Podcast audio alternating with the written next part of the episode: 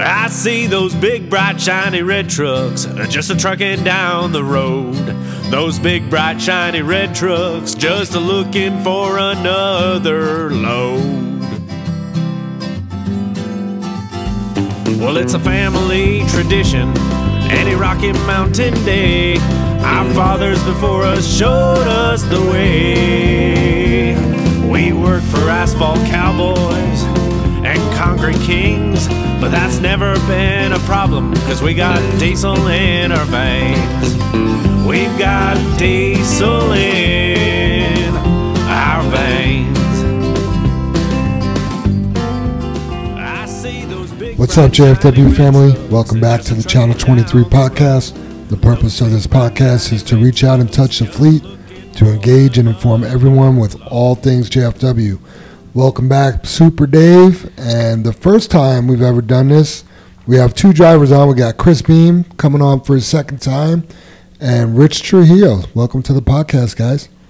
Thank, Thank you. you. Good morning. Morning, guys. Morning or good afternoon, whenever Morning. you listeners hear it. Right? Rich, how's it feel to be famous?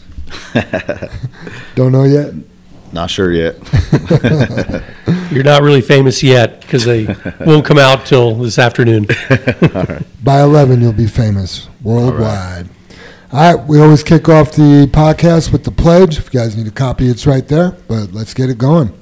I pledge All right. allegiance Pledge allegiance to the flag of the United States of America and to the republic for which it stands, one nation, under God, indivisible, with liberty and justice for all. Ah, that was a good one, man. We sound good. All right, Father God, we thank you for the opportunity to go out and do some trucking today. We pray for the safety of our fleet, all their families, and all the other families and individuals we come across on the road today. We pray for patience and the making of good, safe decisions.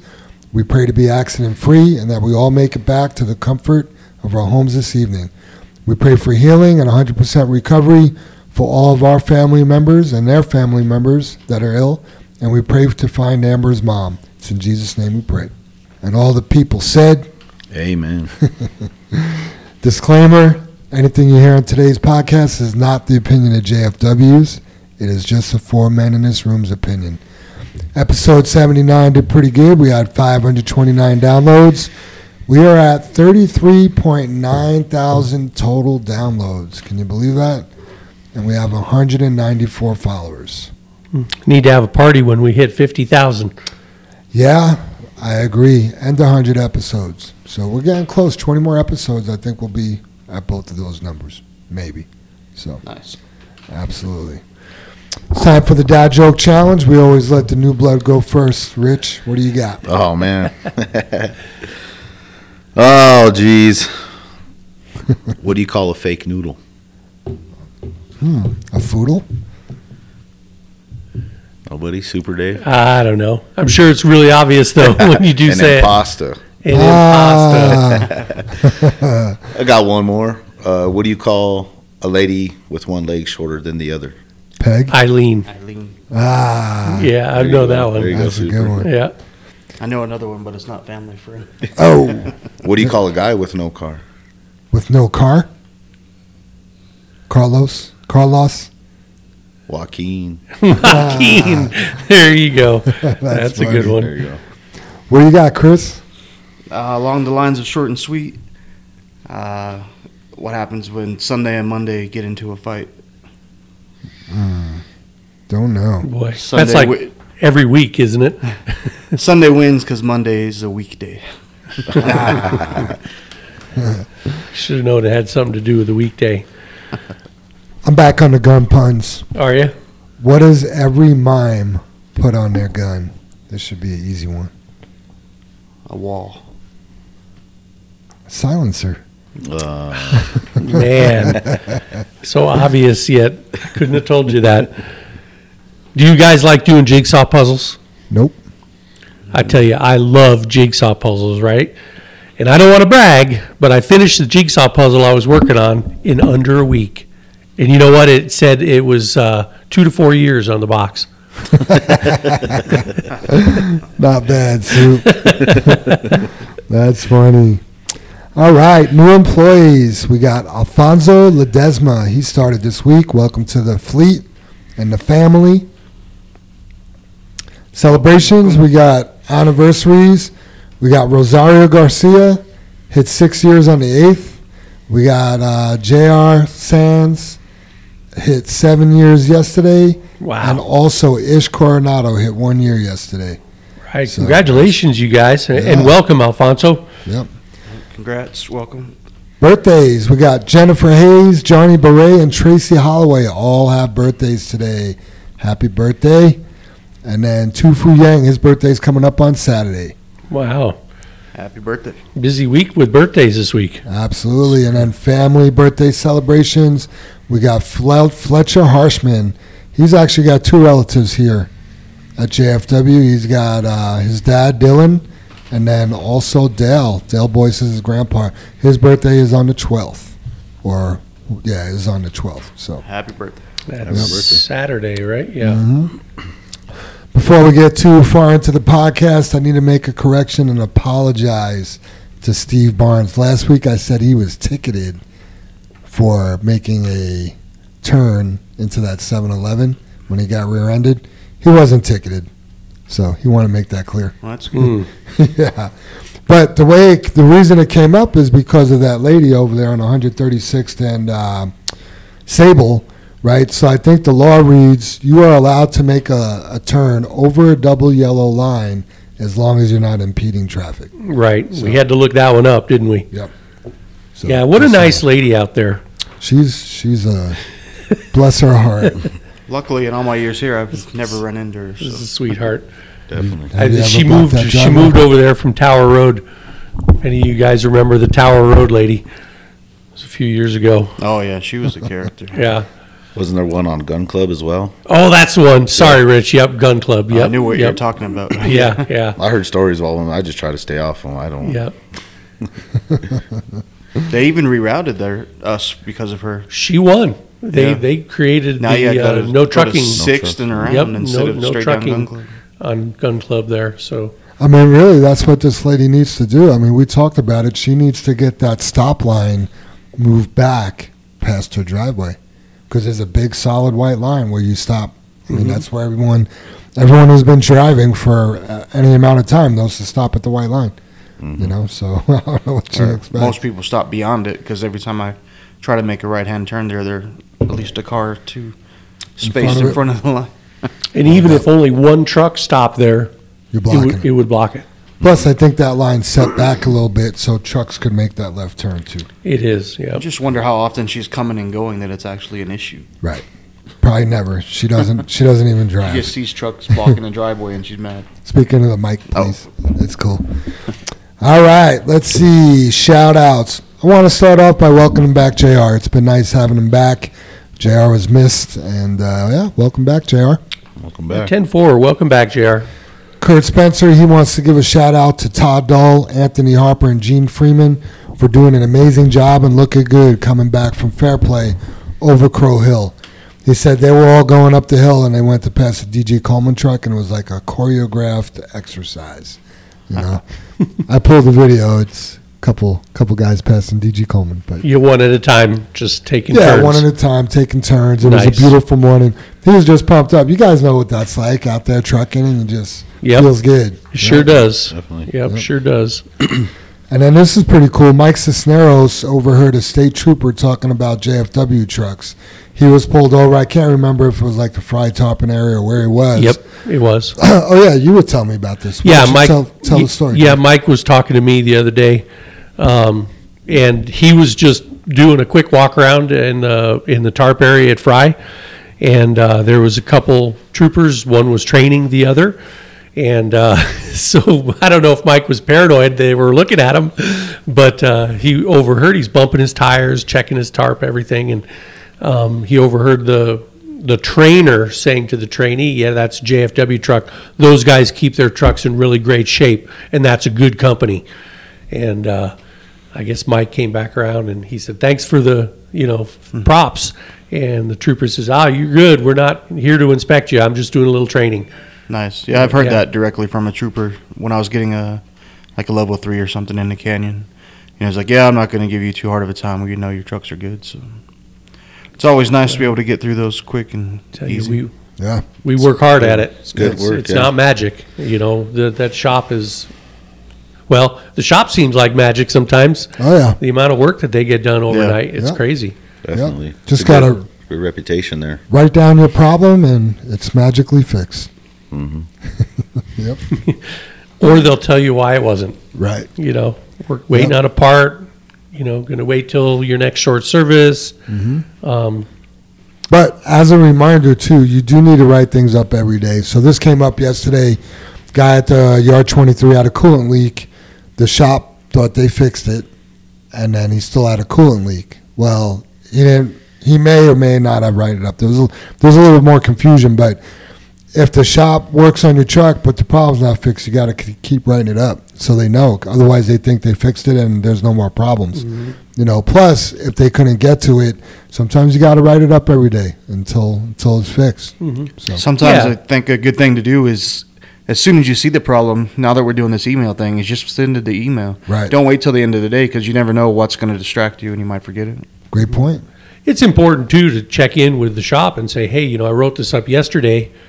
Did you have a chance to look at it? What did you find? Uh, sometimes they think they fixed it and it wasn't the problem. Other times, you know, there's got to be that communication there. Yep. But either way, you got to write it up and write it up and write it up. And I know Mikey has told me when he sees that write up sheet and the same thing is written up multiple days, that's when he checks on it and says, How come this isn't getting fixed? And sometimes it might have to go down and, you know, to really tear it apart and really have, uh, you know, have the day shift look at it. I'll say one good thing about this fleet now is you don't got to worry about your truck going down because the next truck's just as good as yours. Used to be when a truck went down, you dread it because you're like, oh no, which truck am I going to get? But now it doesn't really matter which Right. truck you step into. right. Yeah, they send you out in TNT every once in a while. Yeah. one one in a one in a hundred chance you'll be all Yeah. right. right. No the doubt. beauty of it is, though, you do get sent out. I get that question asked a lot. You know, do you just go home or do you have work if your truck breaks down? I was like, no, we have a hundred trucks. We're going to put you in another truck. You know, you're going to run. Yep. Before we move too much further into shout outs, I wanted to bring up since we were talking about Mike Cisneros and the state troopers and DOT inspections.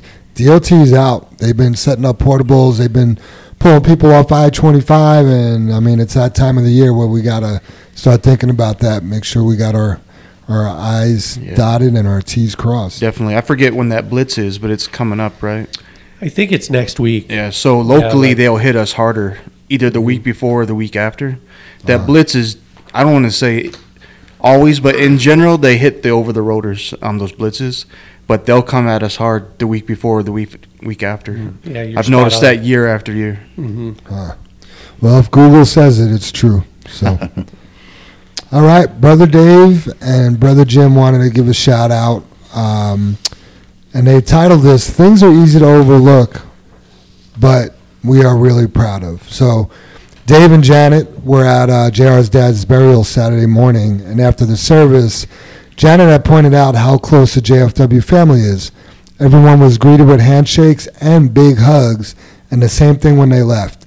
Janet pointed out that she has worked with most of her teammates for over a decade, and they are not even close to the level of compassion or family feel like we have JFW. She's explained many times how hard she works at creating the family feel, supplying lunches, helping people, and so many other things like the family business Owens Brothers Concrete she grew up in used to do for their people. But no matter what she does, all the people there just feel this is a government job and it just feels like there's no community whatsoever. She is so impressed by her little old JFW family and how it generates such a big family feeling. She even mentioned how when Manny Velasquez introduced his mom to them, she told us, she told us how she prays for us, JFW, every day. This was truly a blessing to hear and appreciate. Beatty mentioned this to Brother Jim, and it made both of them so proud and how much they appreciate the values and the family feelings we have tried to create with the incredible help from so many amazing people. So they said thank you to everybody that helps create this unique thing that you just don't get at many places anymore. and of course they signed it together. We are the JFW family. So pretty badass. That is very That's awesome. special. Nice. yeah. Very, very special and feel very blessed to be a part of that.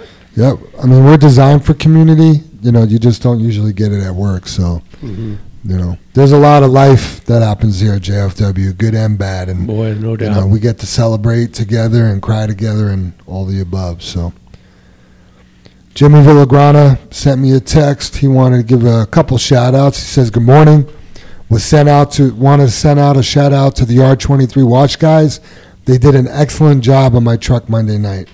Also wants to give a shout out for Joanne for always helping out and resolving issues. And signed it. Hope everyone has a great day and everyone listens to the podcast because we can tell the ones that don't listen to it. I heard his comment on the radio yesterday about something. I didn't hear what happened, but I heard him say that's why he listened to the podcast. Yeah, I mean, we, we can't make it mandatory. Jim brought this up couple weeks ago. We can't make it mandatory, but it's mandatory. Like, we used to have those uh, safety meetings every single Wednesday until COVID. And They were mandatory. they were mandatory and they took time away from trucking and they were short. We couldn't fit as much information in, so it's important to listen. Rich, you just started to listen, and it sounds like you've been power listening.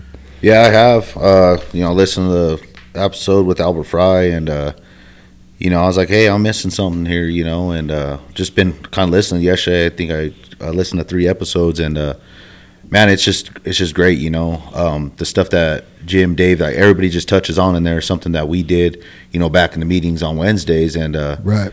you know, a lot of guys didn't like them. You know, they took time away from trucking, but it's very important. You know, one, it brings us back together. You know, unites us, and two, it's just there's a lot of im- important information, a lot of uh, suggestions that we miss, just a lot of material that's covered in them. Yeah, absolutely. So, I mean, if, if you're a person, and you wouldn't hear this because you're not listening to the podcast, but if a person doesn't listen to the podcast and we're not having safety meetings, they're not hearing anything about safety at all. Definitely. Yeah, and I mean, if you're not engaged and then something happens and you wonder why you weren't a part of it, well, there Right. you go. If you're not Exactly. engaged, you're not going to know. Yep. I mean, Rich, we actually did some, uh, we were giving away money for a few weeks in a row, and we would call the last four digits of guys' driver's or girls' driver's license numbers. And there was a couple people never got their money. Cause, It was horrible. They never called my number. yeah, that's a bummer. well, I remember we did pick Chris's number, and then we decided, nah. Felt like it. Felt like it. There was one uh, number that was And- mine, just reversed, and I was like, "Damn it!" Dang it. Yeah, everybody knew too Yeah. that we were, you know, calling out numbers and giving out money, and so Yeah, it those was pretty- people It's pretty good money too. It wasn't like they- ten bucks. It was didn't do Problem it. is, Sift- you know, you got the guys that would listen, fast forward and listen, fast forward, listen, try to find the spot in the podcast. well. I mean, all we could do is our part and try. You know Yeah. what I mean? See- if that somebody's going to turn it on and just listen for the number to win fifty, a hundred, or hundred fifty, whatever it was, then so be it. I guess. But you Uh, know, the guys are just driving for 10 to 12 hours a day. Why don't they just pop it on and listen for an hour or two? And I don't have the time. yeah, I mean, you have all day long. Uh, it's funny. All right, Dustin wanted to give a shout out to Scooby, Casey, and Ken for installing the sprinkler system by the north entrance. What an amazing job! So glad that grass is finally getting some water. yeah, they were out there working on it yesterday. Yeah, they were Or- busting it no, was it Monday? It was Monday. yesterday. Was it yesterday? Yeah. Yep. You guys got any shout outs for anybody? Uh, shout out to Dale for keeping us loaded over there at Arcosa, sending us to Cemex, and I got Nice. in and out of there pretty quickly yesterday. Got six loads, so it's a good day. Oh, that is a good day. We uh we get a report every morning from Cemex with the weights, and uh, he's pretty consistent. They're all right around thirty tons, so looks good. Yeah, I got to give a shout out to Joanne and Ann and Amber, Mm-hmm. the AA team upstairs. Capital J. Yeah, they're the J team, right? But anyway, uh, those guys are are so helpful with the drivers um, when they have paycom questions, insurance questions. Uh, they come to me a lot, and I bet you they do you too, Jam. And I'm like, I have no clue, and I I send them up to Joanne and Amber and Ann upstairs, and and uh, they get get it handled and. They're on it. They have the answers when it comes to all of those HR problems, and they have all the solutions as well. And they do it joyfully. Yeah. That's the Yeah, for thing. sure. Joanne just answered a HR question for me yesterday. So. Nice. Yep. Good job. Excellent. All right, let's get into the meat and potatoes of the podcast. Uh, Ann wanted to bring up calendar photos. Start getting your uh, photos in early and submit it for next year's 2024 JFW calendar. It's time, so check out the light and add creativity to photos of your beautiful and shiny trucks from your many destinations. Don't forget, if you get chosen to be featured on a month, you can win 100 bucks. Send pictures to Ann's email, ann at jfwtrucking.com. Chris, did you get any pictures in any of the calendars? No, not yet. I've sent a few pictures, but I have a tendency to have a dirty truck, Gotcha. so I don't think they like the dirty trucks. gotcha. I always find I- myself on the muddy job site somehow. I feel like I'm getting ripped off there because when I was driving every day, I would take tons of pictures of my truck. We didn't have a calendar.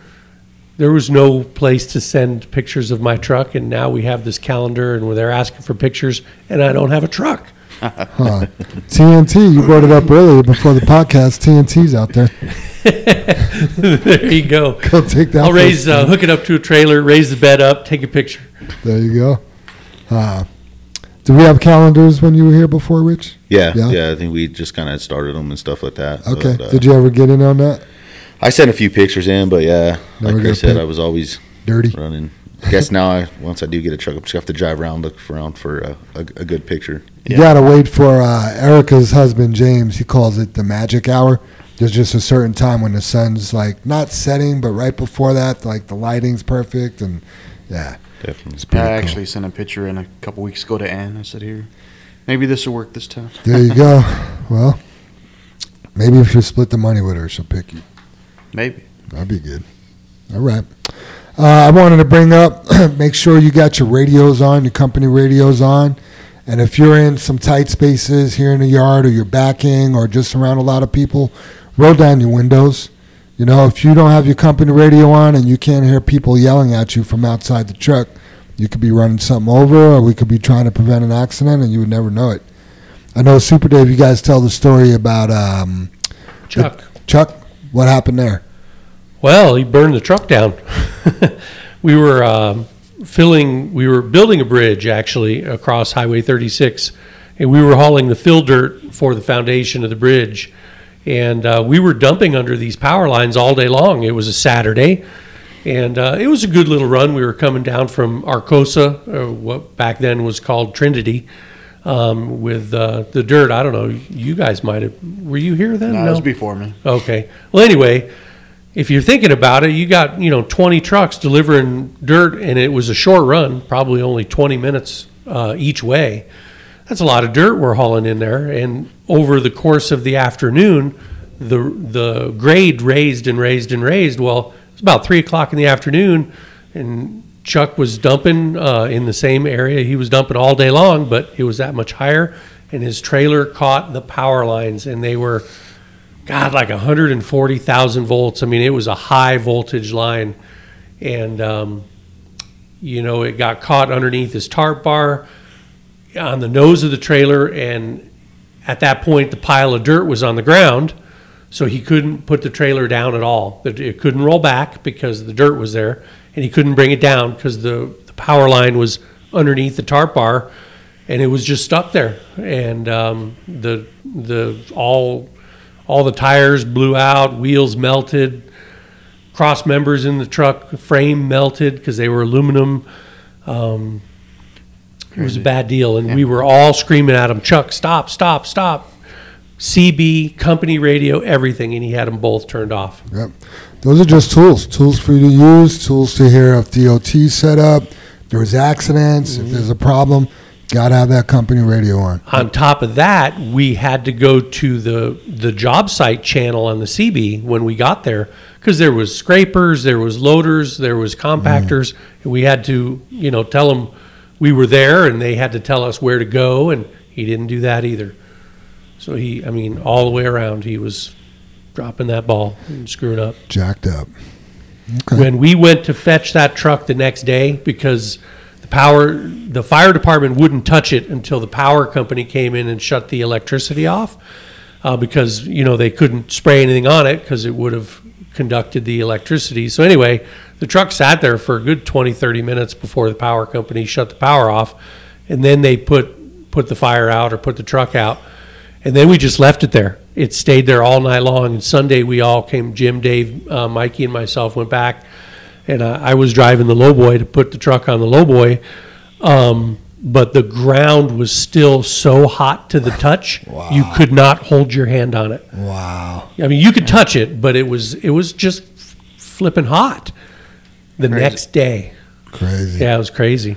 Were the like tires still smoking and stuff? Was it still No, nothing or- was smoking the next day, No. but uh, It's that residual. I mean, it heat was still yeah, there. it was melted. And you know what was the coolest thing about that whole thing? Mikey, we cut the frame in half, so the fuel didn't catch on fire, and, but the the back of the truck was all melted. The the tires, rear ends, all that stuff on the back half. He cut the frame in half. We got a rear back half of a tractor from a junkyard, and he welded it together. and within a couple weeks, the truck was trucking again. That's crazy. Yep, Wow. it was crazy. Yep. And it's still out trucking today too.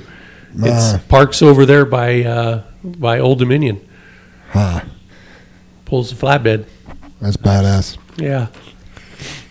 Uh, speaking about paying attention and knowing what's going on around you, so we need to talk about mobile phone use. Okay, there is a FMCSA rule that says what Dave? No, talking, reaching. There's one more.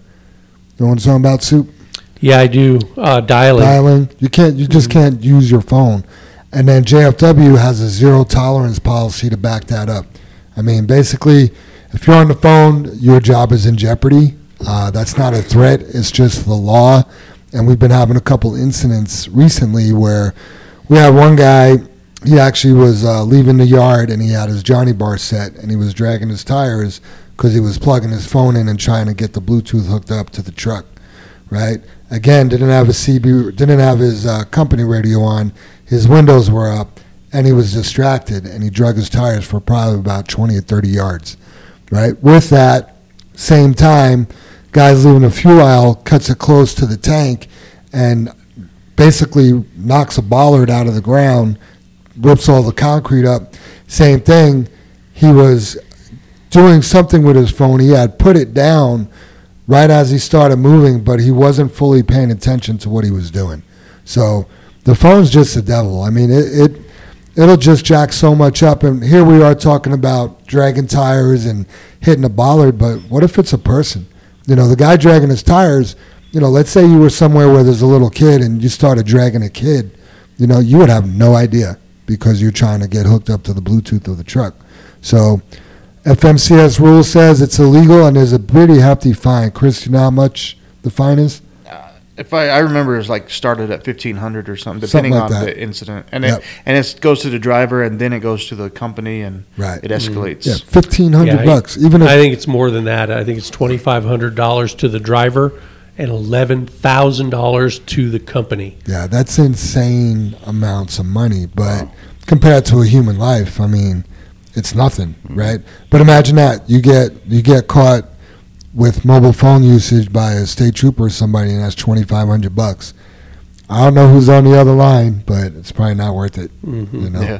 You know, I did an interview. Uh, oh, I guess it was Wednesday. No, today's Wednesday, so I guess it was Monday. Um, and I loved it because we were talking about mobile phone usage, and we were talking about our cameras. How if you use your phone, you pick up your phone, it's the worst uh, point, um, you know, penalty of anything. Uh, speeding, you know, everything. The worst thing that dings you is the mobile phone usage. But he was he just said a point that was just fantastic. He said, you know, I've told my wife, don't text me, please just call. And I'll turn my Bluetooth on and we can talk about whatever you need to talk about, but do not text me because I won't answer. And and it, you know, he was an over the road driver, so I mean, if he's driving for the next four hours until he stops to you know eat or something, I mean, it's you're, he he's not going to answer back. It's not like he's pulling into a pit in 30 minutes Right. like we are. But I, I just thought that was great. Listen, folks, tell your spouse or whoever, don't text. Just give you a call and use your Bluetooth.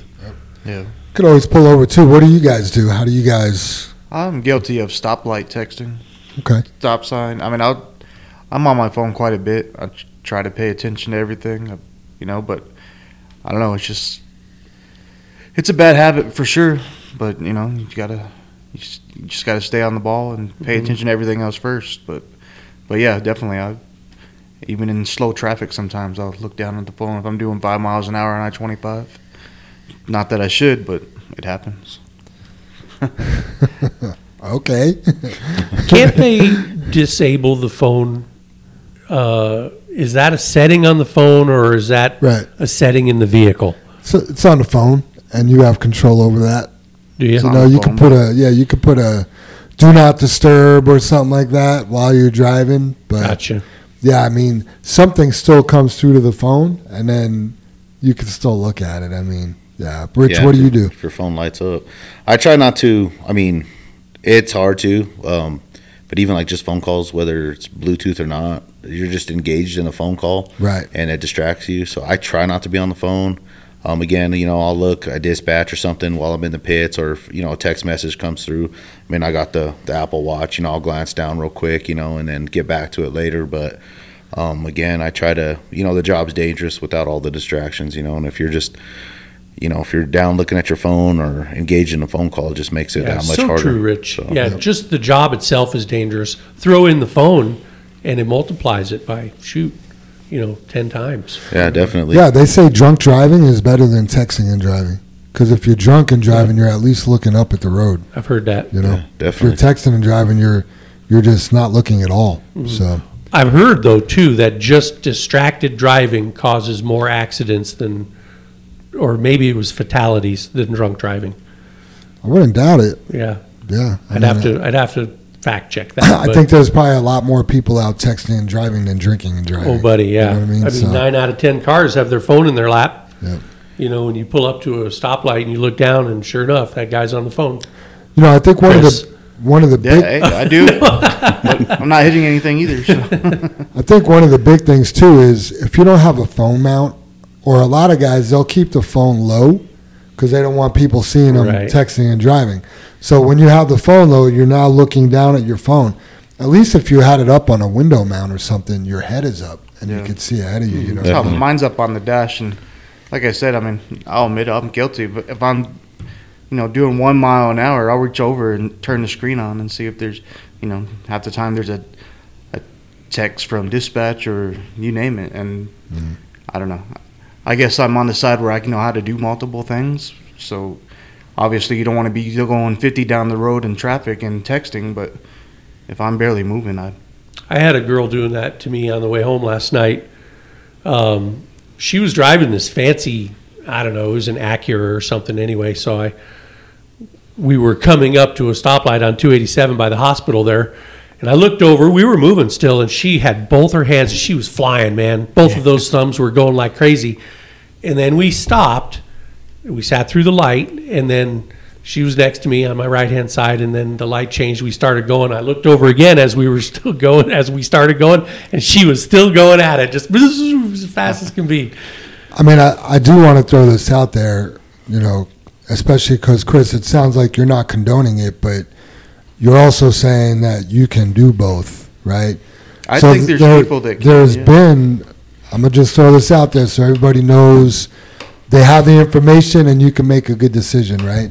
There's been a couple times we had a guy up in Morton, he was texting and ran into the sand pile. He was fired when he got back.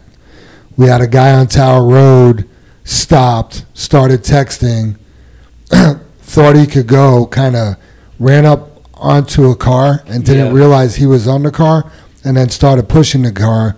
He was fired, right? So He pushed the wouldn't- car yeah, like 20 feet yeah, because he had know. to finish his text. Yep.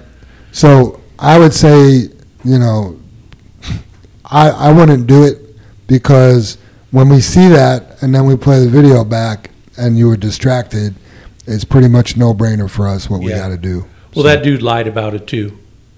He Well, said that was- traffic came to a really quick stop and he couldn't get stopped in time. Yeah.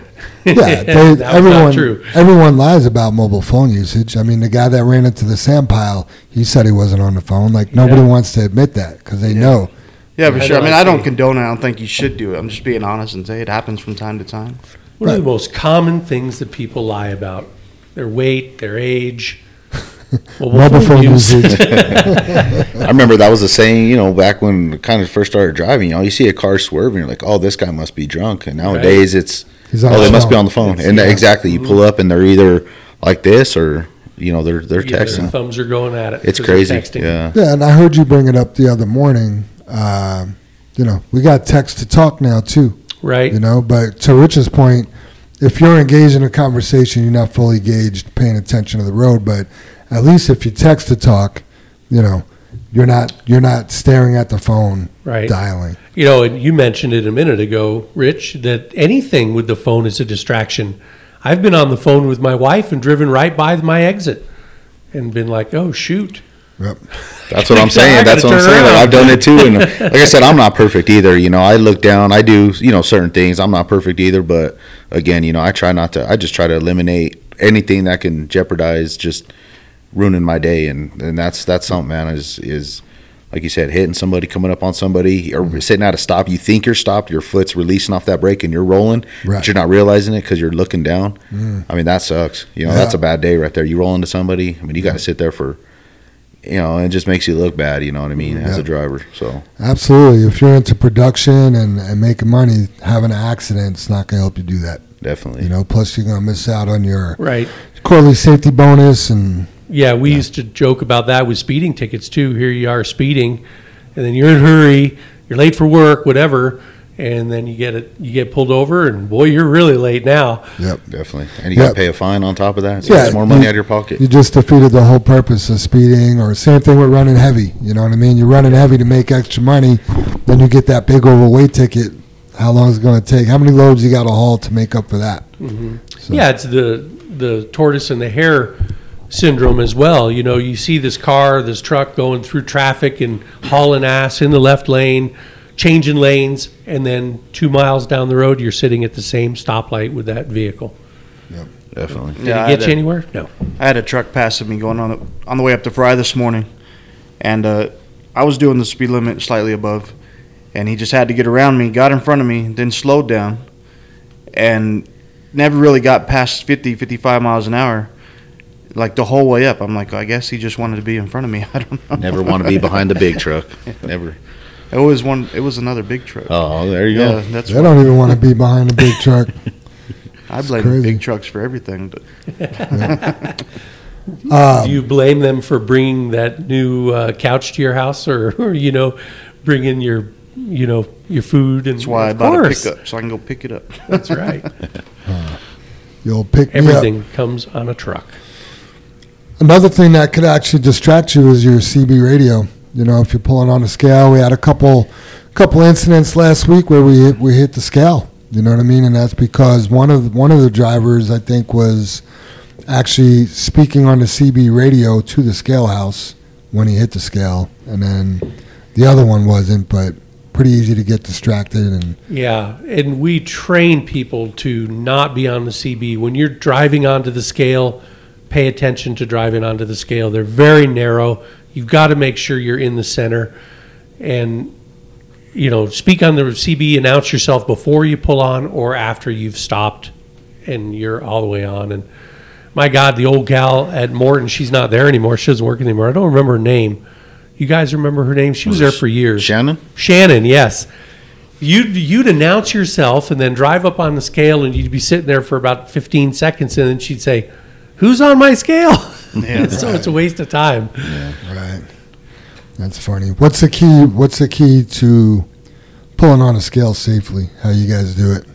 Uh, I always announce, you know, right before I get on the scale, I'll announce, you know, idling up the ramp.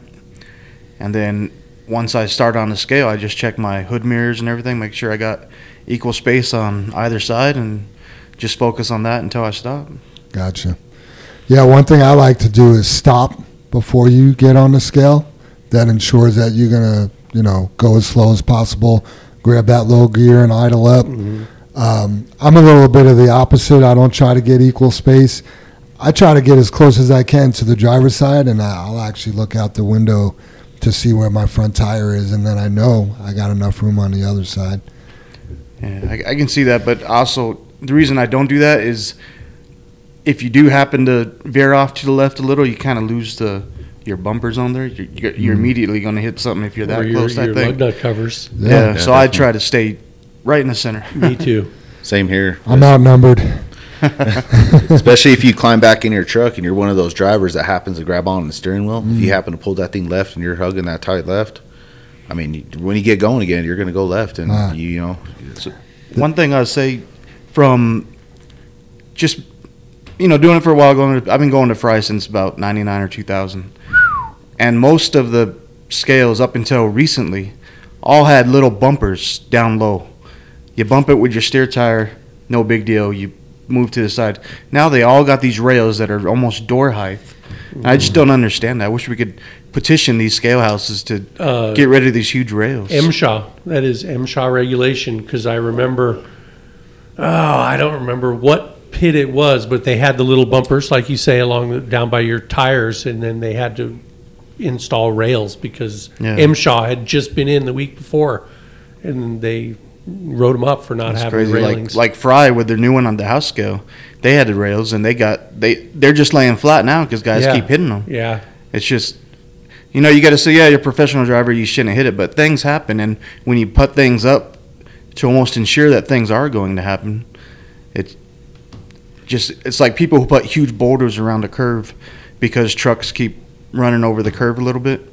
It's like okay now they're going to run over the huge boulder and cause even more of a mess. And now you got three hours instead of a little dent in your grass. Yeah, I think speed is a big issue. Um, I know when that uh, driver hit the scale at LG Everist, he was going on the scale at nine or 10 miles an hour. He didn't stop, but anytime you're in these pits or plants, even job sites, I mean, my goodness, you're making a maneuver and just take it slow because if something happens, then you can stop. Or if, you know, the worst case scenario, you hit something and the damage won't be as bad. Yeah, definitely So minimize. speed is a big deal. You just got to go slow.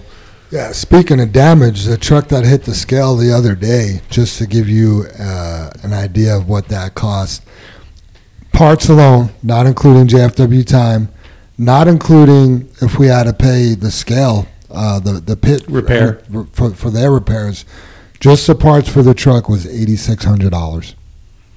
Yeah, that's crazy. Wow. Yep. So a mistake that you made in a split second for a bad decision cost eighty six hundred dollars. So that truck's not making a dime for the next two or three days. Yeah. I mean, not a dime. And the shop was amazing. That truck, it lost the rest of the day because we had to get a tow truck to get it off the scale and so forth. But they had that fixed overnight and it was running the next day. Yep. Amazing. No, that's great. I saw the picture. But they was had the wow. parts. That was amazing too. Kenworth had the parts.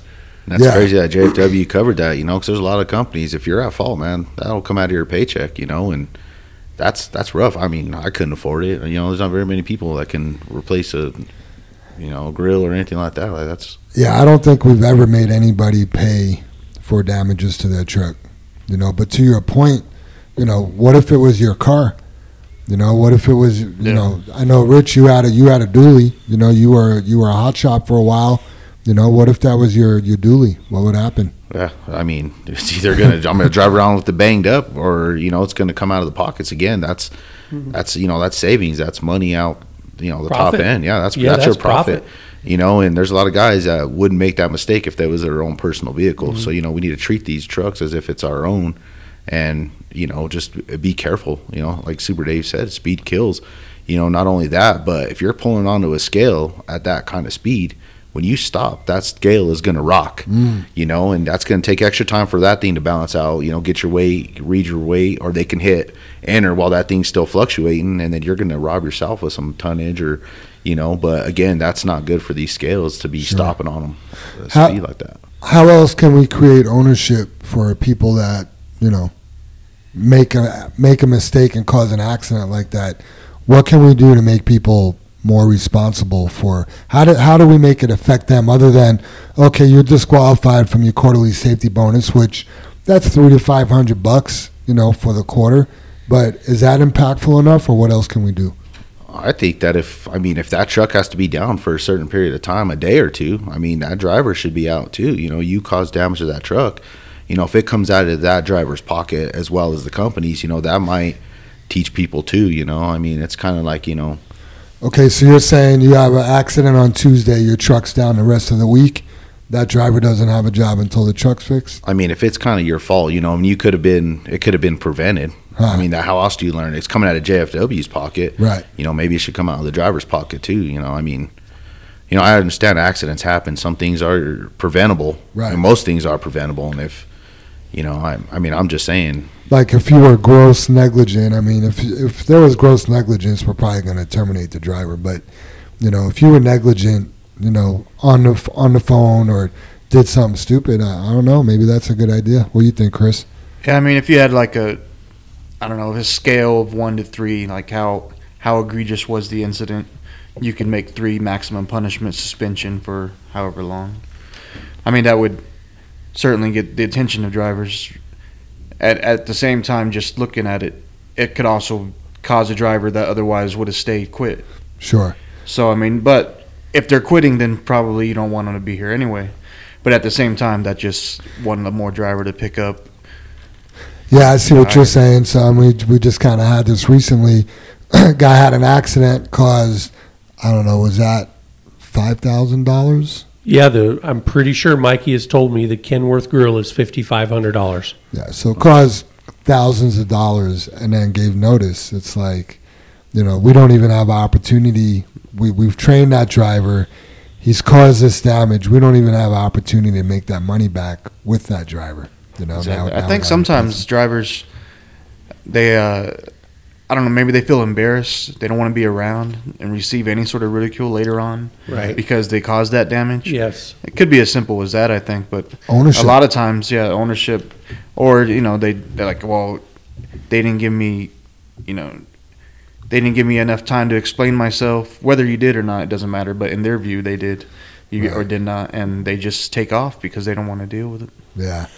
You know, and if you have an accident here at JFW, you sit down in our safety committee meeting, which is comprised of, you know, other people that had accidents, a couple safety directors, but then also your peers. We always have drivers that are good, safe drivers in there. I know, Chris, you sat on the committee for a while. Were you ever on that committee, Rich? I was. you have been on that committee, and the first thing that we kick the meeting off is, you know, the meeting's not about pointing fingers or ridiculing. It's about becoming better and prevent this happening in the future with other drivers. So, I mean, it doesn't get much better than that if you have an accident to learn from your mistake and try to help spread the word to prevent it from happening with other people.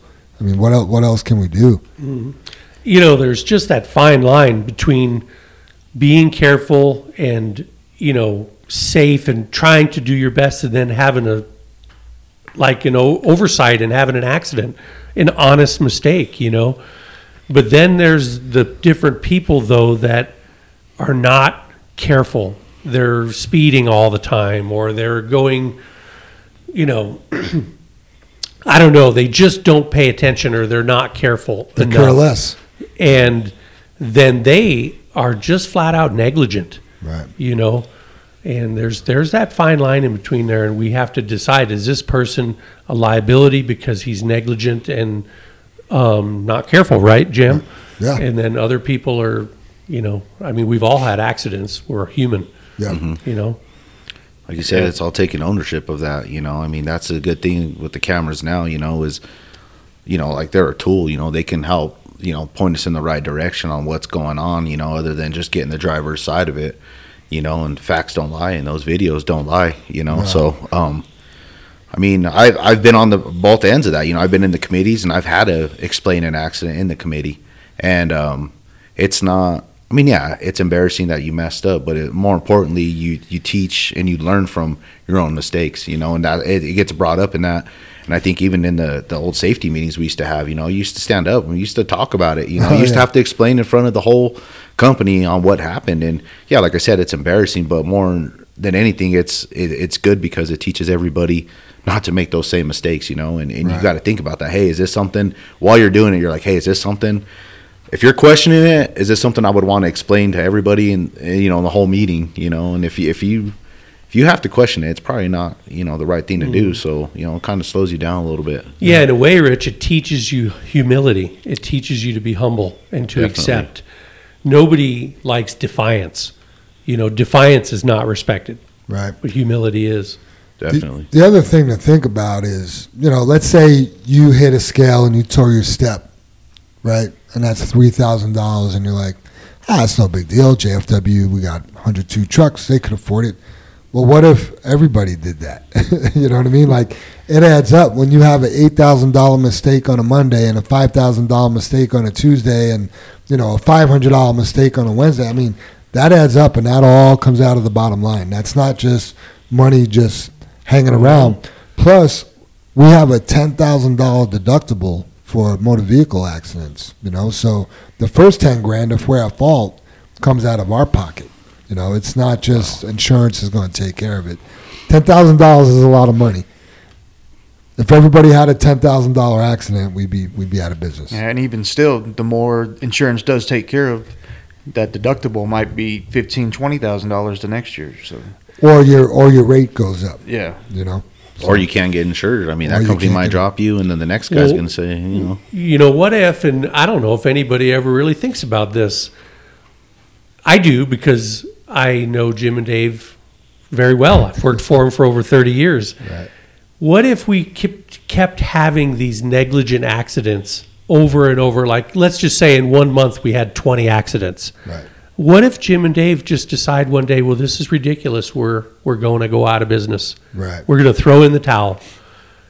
And I don't think anybody ever thinks about that. But at some point, they're going to look at the books and say, this isn't worth the headache anymore. Yep. 150 people would be looking for a job all at the same time. Yep. You know, and you know, I don't know how the job market is right now, but there's not a whole lot of great driving jobs out No, there. No, the economy is pretty slow. Yeah. Uh, I'm talking to a lot of people that are looking for jobs because their past job is uh, doesn't have enough work for them.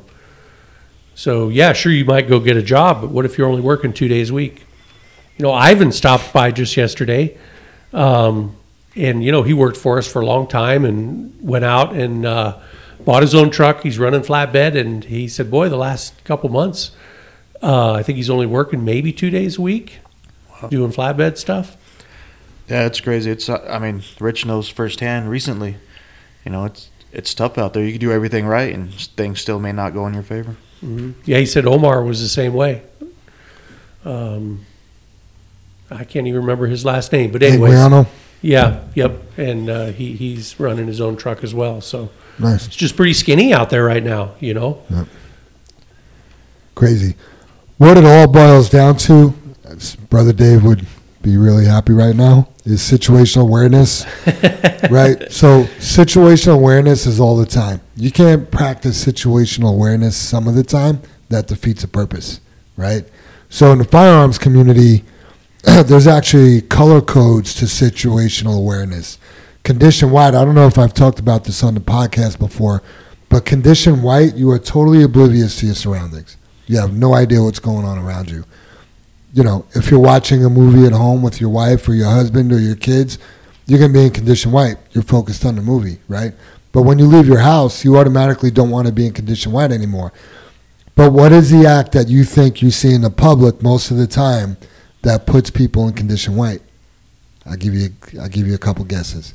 What do you see people doing out in public that would make them totally oblivious to their surroundings?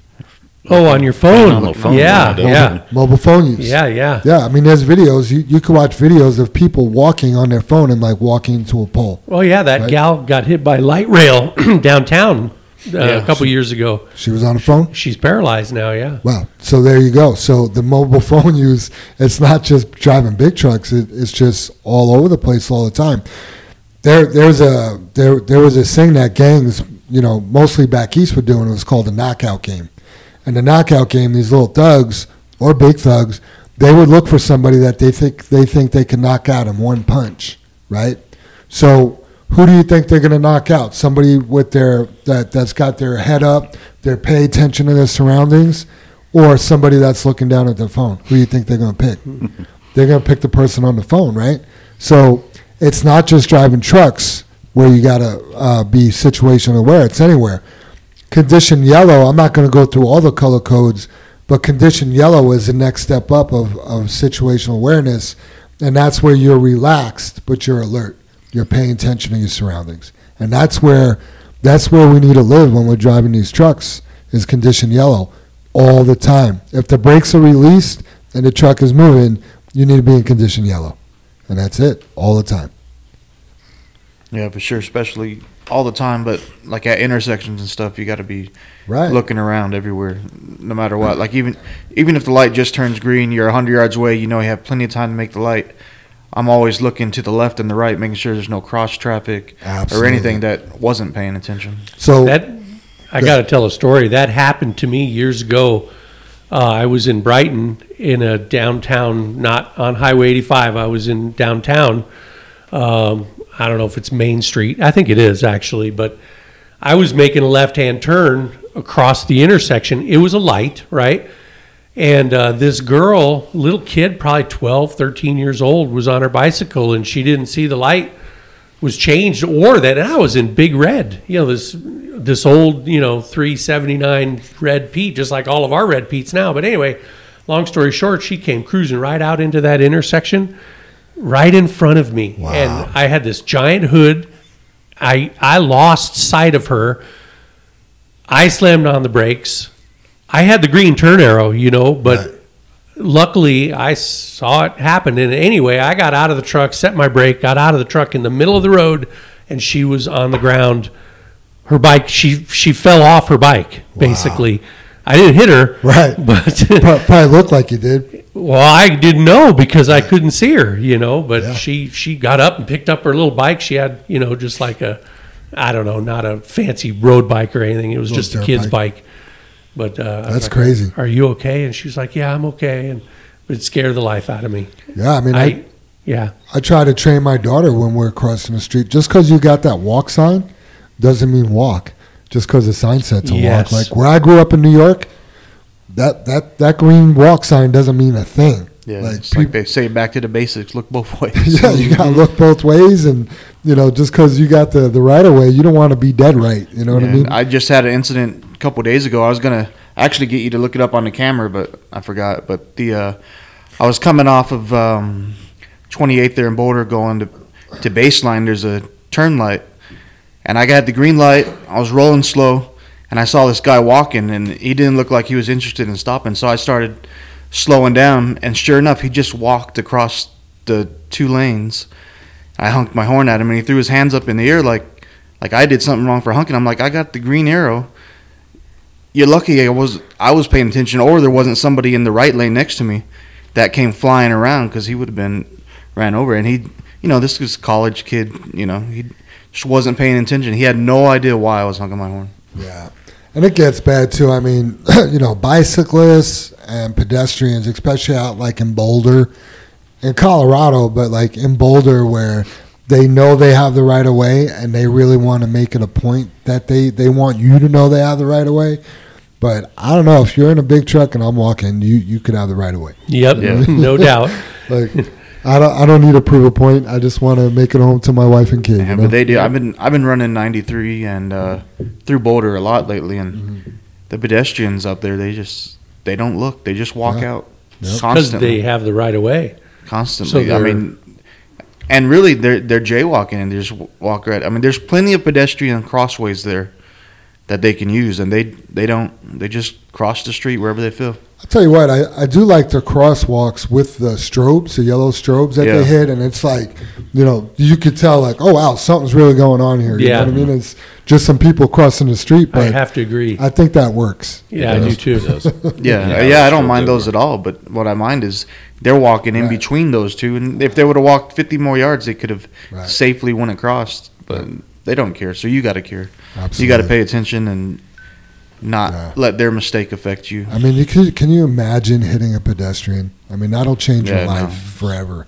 You know the we had not we, but there was an accident. Rich, you weren't here, but we were running this job out of um, what is that off of Plum Creek, Castle Rock. Plant 39. Yeah, Plant 39. Brandon had a mobile plant there, and um, we were leaving the plant, and we caught a guy getting hit on his bicycle. There's a Ford dealership up the way. They were test driving a Ford Raptor, and the guy ran a bicyclist over, killed him right in front of the truck. It was on video, and Wow. yeah, the, the, Yeah, I showed up like seconds after it happened.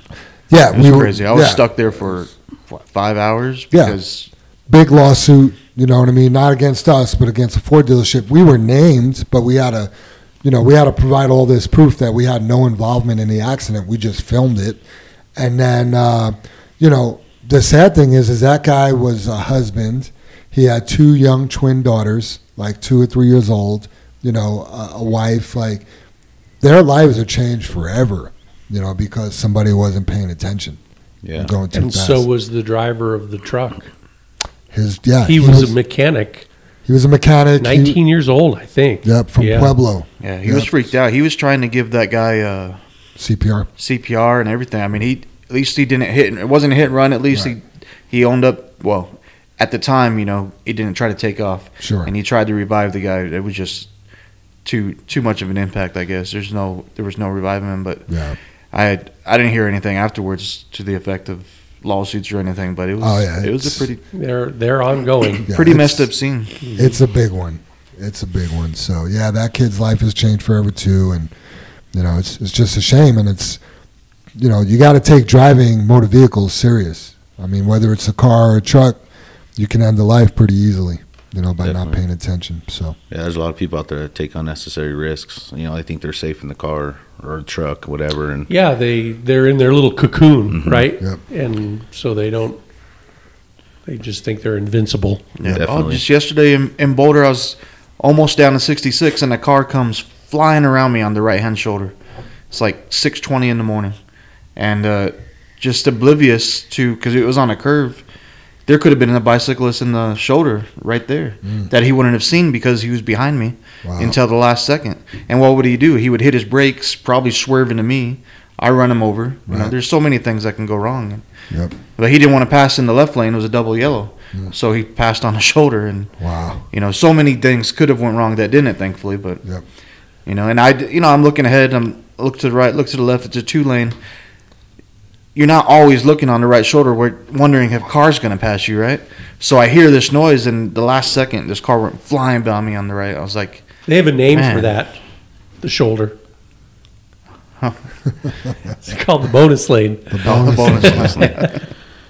Um, oh man, I need to run downstairs and grab uh, the safety stats from last month. But I do want to kick off the discussion of uh, the out of town drivers. If you're an out of town driver running an ELD, we prepared a letter for you. Uh, if you get pulled over for an inspection, what the letter does is because we are on a short haul exception during the week or during the week, during most of the time when you're driving locally, but then you switch to E a ELD you can't certify your logs because if you certify your logs, you know, and you're running the ELD, you're actually running two different logbooks Right. technically, And right? That's illegal. and that's illegal. So we have a we have an email from the FMCSA saying no, you don't have to certify those logs. But also, I typed up a letter explaining we're on a short haul exception most of the time. So if you're going out of town, you got to be aware of this letter. You got to be able to be a ambassador for yourself and be able to not argue, but you know, explain yourself to what's going on. We've made it easy by providing you a letter. We had a driver go out of town last week, got pulled over. They wrote him for not certifying his logs.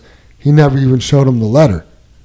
Right? So then I asked him to show him the letter. Well, I can't find the letter. So if you're going out of town, it's super important that you have this information and you're able to actually articulate what's going on and why you're out of town and not certifying your logs and so on and so forth. Mm-hmm. Yeah, you have to be an advocate for yourself. Right. And I mean, my experience, because I'm not an over the road driver, never was in my whole career. And when you are out of state, you know, I remember when we were running that lightweight down in New Mexico or we were running chip seal out to Kansas, you're kind of a target when you go through that Kansas port. they know us at in Monument. They know us in Fort Morgan. They know us up in Downey Downieville. Um, those are our home ports, so to speak. They know JFW. We have 20 trucks a day going through those ports. But boy, you go out to Kansas and you show up out there, you're kind of uh, out of a fish out of water, so to speak, and you really have to be on your game. You know, you have to know their state's rules. Um, you know, the axle weights are a big deal because Colorado's axle weights are 36,000 on a set of tandems, right? Yeah, What are Utah's? 34. 34. Okay. What are Wyoming's? Don't know. 34, I think. No. 36. They are 36. So Colorado and Wyoming are 36. Okay, we're we're the anomalies. Kansas is 34, New Mexico is 34, Utah is 34. All these other states are 34,000 on your tandems. And being the out of state guy, are they going to give you a 5 or 600 pound leeway on that? Hell no. They're going to write you up. That's easy money for them. And you know? also, it doesn't come up locally is the bridge length or bridge law.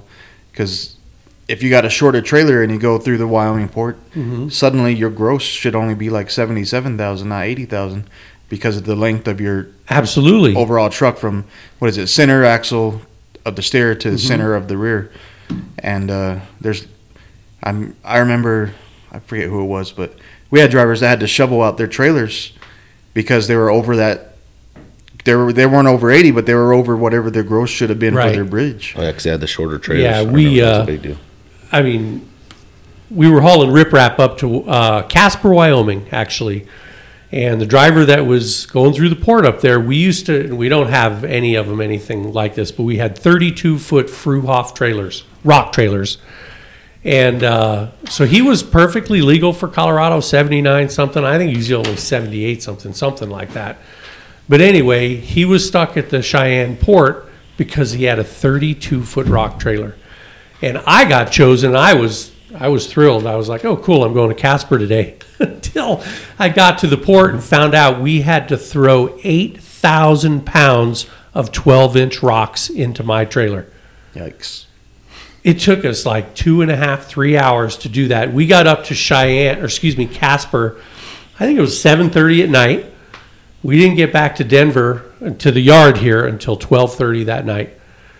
But we were there throwing 8,000 pounds of of 12 inch rocks. You know, it was uh, they were actually they were out of Castle Rock, the uh, rhyolite that they used to mine down there. I don't think I don't even know if that pit's still open anymore, but pretty decor- decorative rock anyway. But so you got to pay attention to all Yeah, that, the one of those bridge laws, the yeah, the the different Yeah, when axle you're going weights. out of town, it's a whole nother deal because it's unfamiliar territory for most. Absolutely.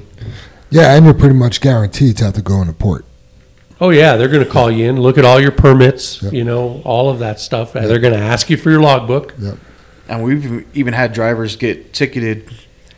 Uh, I forget if it was a ticket or a warning. It was some sort of a write up because they had a loose can of whatever in their on their on their deck plate because everything's supposed to be strapped down. Oh, so they like had a milk carton? Yeah, and then something just along those thrown in there? lines. Gotcha. And it wasn't pro. And when they say properly secured, they don't mean bungee.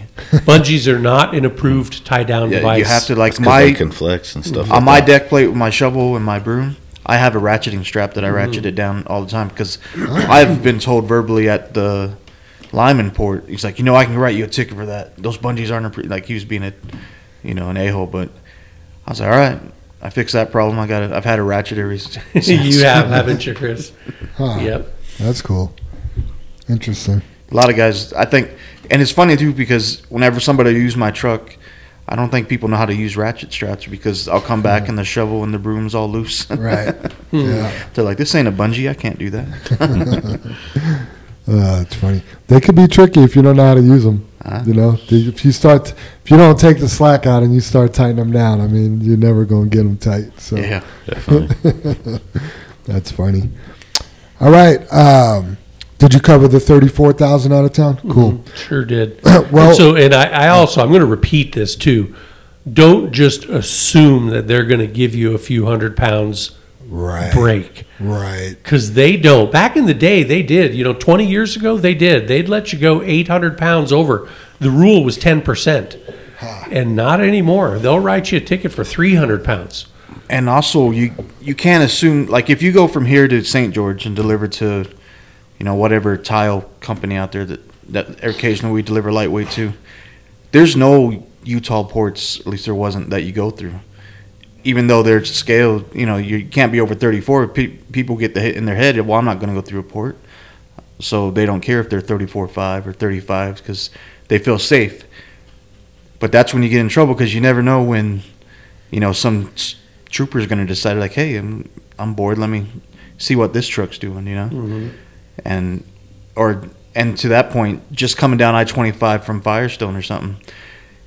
Nine times out of ten, you know, you're going to be fine. But you get that one uh, trooper or Denver cop that decides he wants to grab you, and you're 83 instead of 79, 8. You know, instead. Yeah. Another point I'd like to make is don't push the limit. You know, if you are 35 900 on your drives and you're 79 999, you could go roll right into that port and that scale is calibrated a little differently and all of a sudden you're over 400 pounds and you're going to get a ticket. You you could show him your scale ticket all day long and he won't care. Yeah, yeah, definitely say- give yourself leeway. I always say, Absolutely. I mean, in the wintertime, you want to give yourself at least a thousand pound leeway. Mm-hmm. Fortunately, we're going in the summer. If you don't have the buildup, but hey, if if you're on a muddy job site, that mud builds up and it it starts counting. You know, it it starts counting. So you got to be aware, as Brother Dave would say, situational awareness. Brother But Dave, you are here. all the little all those little things they they will count at some point you might have been getting away with this or that but at some point it's going to bite you so definitely got to pay attention to those Yeah, especially now. I know this week we're expecting a lot of rain. You know, and you get these Coors loads. If you're, you know, a guy preloading that night and you're pushing that eighty thousand limit, we get rain overnight. S- Sits there and rain all yeah, night long. and that grain's gonna that grain's gonna soak up some moisture, sand, everything soaks mm-hmm. up. So when you're pushing them limits and you're preloaded, you got to be mm-hmm. careful. Good and, point. and one more quick thing is if you didn't if you get a preload at four in the evening and you go on fuel suddenly you're five six seven hundred pounds heavier than you were so Yep. Right. You got to know all Yeah. of these. You got to know. It's not a lot, but it is because if you're not thinking about these little things, then it, they can bite you. Yeah, and I'm not saying I've had to go through this or not, but when you're hoping you burn off enough fuel to make it to the port, Yeah. you know what I mean? I've Like, been there. Well, I mean, just think Yeah. about it. From here to Fort Morgan is what seventy miles. Okay, If you're burning, you know, Six miles in a gallon? six miles to the gallon, you divide that. You've got maybe sixty-five to eighty pounds you've lost. If you're Right. five hundred over, Yeah. you're nowhere near. exactly. Yeah, and I've been in a port. I think up in Dumont one winter we were hauling slicer up there, and I pulled in, and it was my fault. I didn't scale out my trailer uh, when I was leaving. So when I hit the port, I was 800 pounds over axle, and she made me shovel that forward. So I was Oh, there yeah. shoveling Won't 800 let you leave. Yep. I had to clear the scale again, and mm-hmm. there we go. You can And pretty did much you count. Yeah, I luckily got a warning, but she said I'm going to make you shovel it forward. I've seen it many times where they make you shovel it forward and they give you the ticket. Yeah. Yeah, no, I've been there before. And just But- so you know, Rich Rich is in shape and he could shovel 800 pounds. Some of you guys, I don't want to do it. It's going to be a it's going to be tough for you. Figure seven and a half pounds for a one gallon of diesel. That's Okay. that's a good round. When I was hauling fuel at the uh, refinery over there, Suncor, your scale ticket or your weight ticket at the end would actually make an account for the temperature of the fuel going into your trailer. And sometimes it would come out of the refinery at like 90 degrees. And that is going to be on the light side of about seven pounds a gallon, and then on the heavy side, about eight pounds a gallon. Yeah. To Chris's point, most of our trucks, I think, average 67 gallons a day. I think is the number BD came up with. Times that seven and a half is 502 pounds. So you were exactly right. Yeah, from the beginning of the day to the end of the day. Yep. Yeah, and but if you if you do three trips to Fairplay, you know, and you ran five six hundred miles instead of 450, 500 miles, mm-hmm. you know, it just it, it like I said, it can bite you. All these small numbers add up. So Just got to pay attention all the time to everything. Situational awareness. Yep. All right, welcome back to Rich Trujillo. This is his first time on the podcast, but it's his second appearance at JFW. Rich, you were what three days away from five years when you were here? Or did- Something pretty close, yeah. yeah, I think you were like right there. You were a five-year vet, and then you've been gone for almost five years. So, why don't you tell people how you ended up at JFW the first time and what you've been doing for the last five years? Yeah, so um, yeah, pretty much uh, just was in a different time of my life and uh, came into some money, just sold a house, and I've always been uh, around big trucks. I just never had my license. You know, I loaded them for years, um, drove them around yards and stuff like that, and uh, ended up selling the house and decided to put myself through uh, truck driving school. You know, I want to learn the right way, and uh, yeah, um, went through truck driving school about a month, and then uh, just started applying. You know, once I graduated, and um, I was lucky enough to uh, apply JFW and uh, did an interview with Super Dave and did a test drive with him, and uh, just you know, like I said, it was blessed. Uh, and Super Dave just you know he he gave me a shot. He gave me the opportunity. You know, said that we typically don't hire guys straight out of driving school. You know, and complimented me on my driving, and uh, decided to give me a shot. And uh, I'm thankful for that because there was a lot of companies that I was interviewing for, and they wouldn't give me the time of day. You Right. know, they're like, we just can't. Insurance doesn't like us to hire new drivers and stuff like that. And uh, um, even though I drove well for them, um, still didn't give me an opportunity. But uh, JFW was the the company that there was a couple other companies that were in the running, you know, that offered me an opportunity, but just something just felt right here with JFW. You know, my interview with Super Dave went really well. Um, I still remember, you know, the test drive and just how Su- how Super Dave was impressed with my driving, you know, and uh, ended up taking the job and um, just had a great opportunity here. You know, I came into JFW when we had a lot of veterans here. You know, I think uh, I think Chris was probably one of the newer guys and still had probably like a almost a year um, when I came in and just had the opportunity to truck with a lot of great guys. Um, you know, Stingray's still here. He was one of them. You know, Showtime. You know, we had Mr. Ed back then, um, Captain Ron. You know, Pat, Double D. You know, a lot of drivers that had been here for a while that I was able to truck with and, and learn, who helped groom me into the the driver I am today. You know, um, like I said, I started here with no experience, but by the time I left that five years, man, I felt like I had been driving for my whole life. Just so much I learned from from everybody. Um, it was just a great opportunity, and and still to this day, you know, um, I hear a lot of guys offering some help out there, which is very important to to new guys. You know, not- new into driving, new in the industry, and just new to the company. You know, that's one thing that was so welcoming and inviting here is the JFW way. You know, the JFW family. It's always been a great like uh, family environment. You know, they put the the team first. They put all the individuals first, and that's what made me feel so at home here. And that's kind of what brought me back. You know, is is is that. But um, the only reason why I did leave is is to start my own business. You know, I did that for about three years. Unfortunately, didn't survive because of COVID. But um, you know, again, it it turned me into a better business owner and a better um, owner operator of my own. You know, just being with JFW. You know, everything that I learned here, I applied to my own business. Everything that I learned from Jim and Dave, I try to apply that. You know, again, I did very well the first two years. Um, third year, COVID came around, and uh, just couldn't survive. Um, Yeah, and we we've always, you know, somebody's gonna go better themselves and start a business. I mean, we've given a lot of people our blessing to go to go buy a truck, or you you bought a dually and a hot shot, and you know you were doing that for a while. But there's been a lot of guys that have gone out and bought trucks. You know, unfortunately, some of them don't make it, and they've come back. Some of them don't make it; they don't come back. And there's a couple guys that you know make it. But at the end of the day, you know, when, when you leave the right way and you don't burn a bridge and you want to come back, I mean, we'll we'll we'll, wel- we'll welcome you like we did for you, Rich. You know. Yeah, So- definitely. Like I said, I was. I mean, my driving career was born here. I was raised here.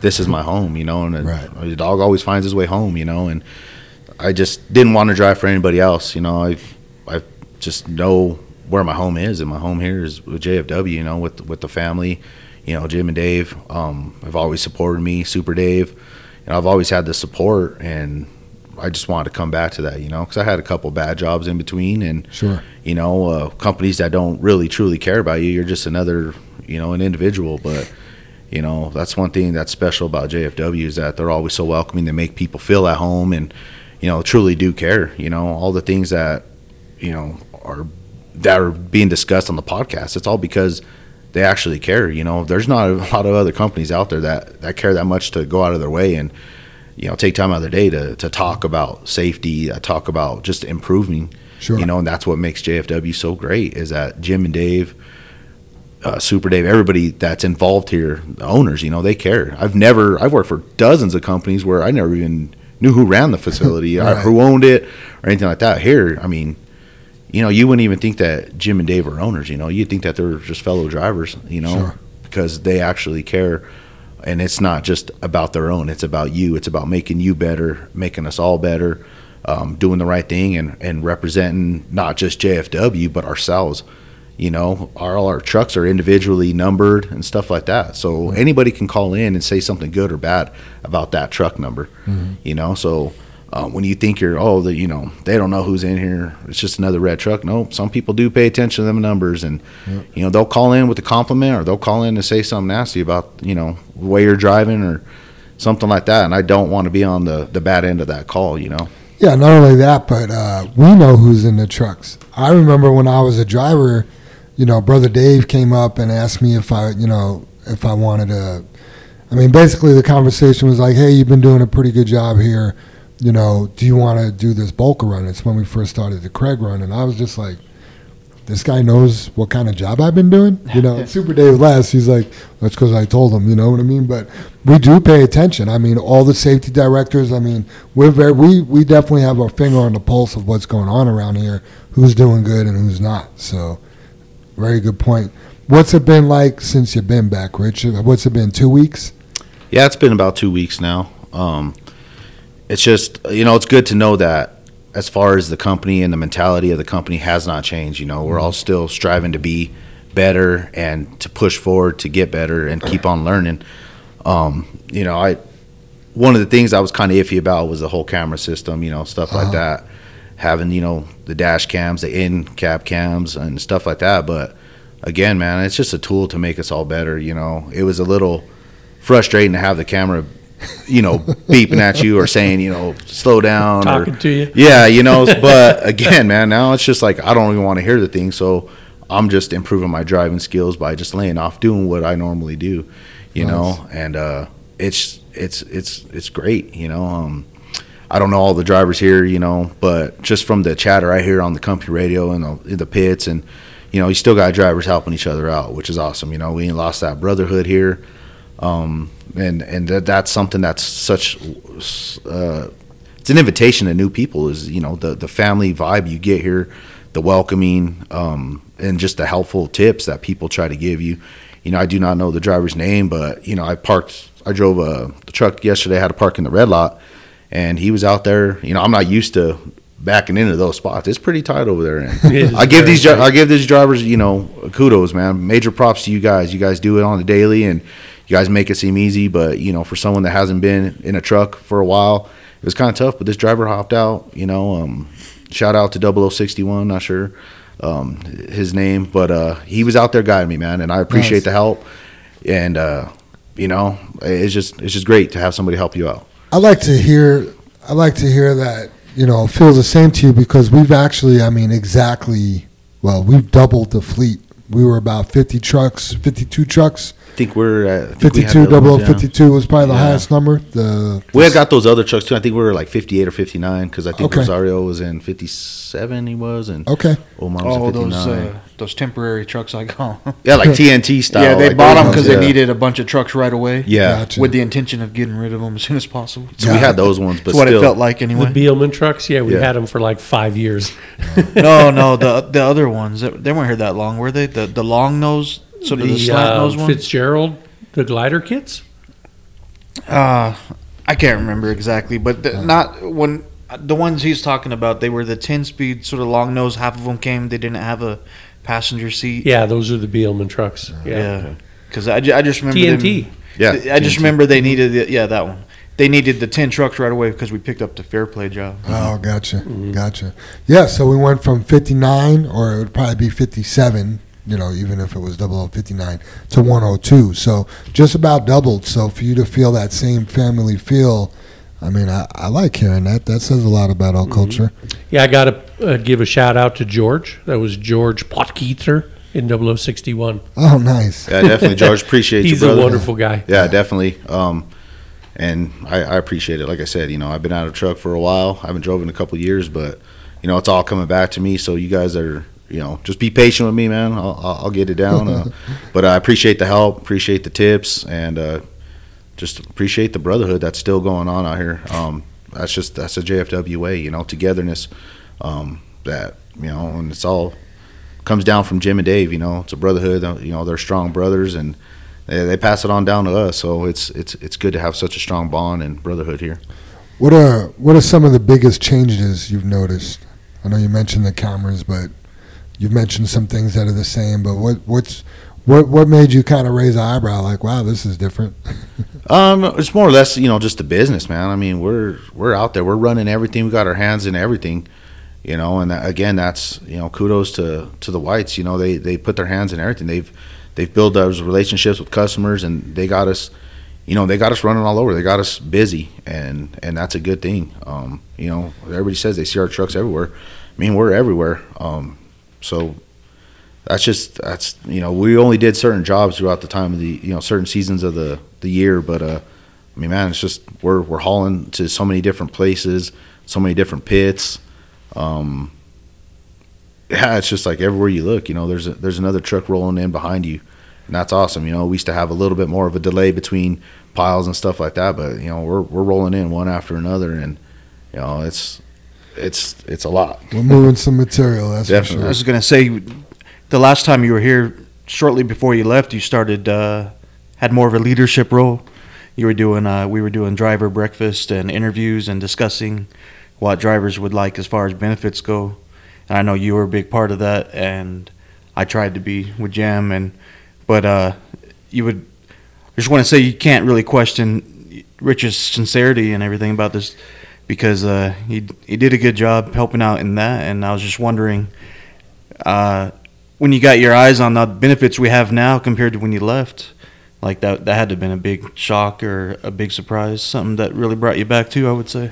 Yeah, definitely. And one of them is is the Saturday rotation. You know, we used to work every Saturday, um, so that was kind of one of the things I was kind of pushing for too. You know, we left. You know, a lot of drivers were kind of getting burnt out on working every Saturday, but uh, to see that that kind of came into play now, and we're rotating Saturdays and, and things like that. That's that's awesome. You know, um, that just goes to show that the company does listen to to you know the drivers' opinions. You know, opinions do matter, and um, you know you got to keep speaking up. And you know, if there's improvements that you know can be brought up or something like that, you know, that's something that again, kudos to Jim and Dave that they work on. You know, they don't just look at you know what can benefit them, but what can benefit everybody as a whole. Um, you know, and that that's that's a good thing. Um, so Yeah, I would say the things that are different. What Chris mentioned is, you know, the rotating Saturdays, the robust PTO program. You know, you went from uh, what were you getting a week, a week until five years, and then Mhm. two weeks Yeah. after five years, right? Yeah, two weeks after five years. two two weeks after five years. Now you walk in the door, you're gonna get twelve days, you know, potentially plus six paid holidays for a total of eighteen paid days off. Um, now we're not doing uh, we're doing your daily average for the PTO days and the holiday pay. Uh, I know the 401k is is up on the match, and then um, a four percent four percent increase on on the base pay. You know, the base was 27 when you left. The base is 31 now. And then um, the Friday, Saturday bumps went up 2% as well. So, Yeah, I love Yeah. the Friday and Saturday bumps now. yeah. definitely. I mean, that was something too. You know, guys were just working Saturdays at normal pay rate. You know, uh, um, the pay went up definitely. Because I think when I first started, I mean, you guys started JFW started drivers at like twenty five percent maybe. That's what I started at twenty five. and then like it started going up you know 27 and i think when i left there new drivers were starting at like 29% you know and then we just started that that program where if you work on saturday you get paid more on friday uh, or friday you got paid more regardless but Right. if you work saturday then it You went up then it even went up again on saturday so that's you know that's awesome you know there's a lot of again, a lot of companies that don't give you those incentives. So. With all those, I like the my favorite is the your daily average for your vacation and PTO time. Right. I mean, I really pushed for that with Jam when he first came back, and it's just such a, a stress reliever because it used to be you would uh, you'd want your vacation, but you know when you come back from vacation you'd be behind because Mm-hmm. you'd only get forty hours when you're normally your pay would be more equal to sixty hours. Right. So having that daily average pay is awesome. Yep. Yeah, I do remember that. It was almost like, yeah, it wasn't a Yeah, blessing to take vacation because you know you're going to be, Yeah. you know, making less. So Yeah, it hurt. It hurt to take a Yeah. vacation. definitely. Unless you were going to do it in like December. That's when I always You say know? mine for was Yeah. December. I was like, I can make up for it in the summer, but Right. December, Yeah, and that that was that's not even a thing on JFW. It's just kind of industry standards Mhm. back Right. then. But uh, it's it's gotten better. I think JFW is forcing other companies to get better as well because They're they're, gonna have to. not as good, but other companies are starting to put out they're going to have to be competitive. Why would you want to go work somewhere where it's going to hurt you to take a vacation where you could go somewhere where you're going to get paid paid what you're worth? You know what I mean? So, yeah, the daily average is big, and I mean the key to making money here is show up every day, be on time, and you know that just compounds because everything's based on your daily average. You know what I mean? Mm-hmm. Your your safety your safety bonus, your daily average for a vacation, stuff like that. So Yeah, I think you nailed it right there, Jen. The key to to doing well here is your consistency. Yep. To be here every day, be on time. That is such a big deal. When you roll in here at quarter to six, you've lost a load. Yep. You know, be on time and be be regular, be consistent, and then plan your time off. Yep. You know, Absolutely. Yep. Rich, any advice for new guys just starting out in this industry?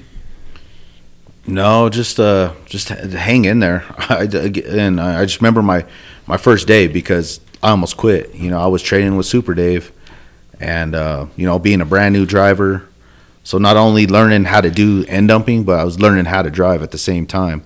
And uh, you know, kind of was I yelling at you? You did yell at me. you did yell at me, and I was like, "Man, is this how they treat their guys?" You know, and I almost quit. That was my first day. I almost Damn, quit. I didn't know I was You so know? mean.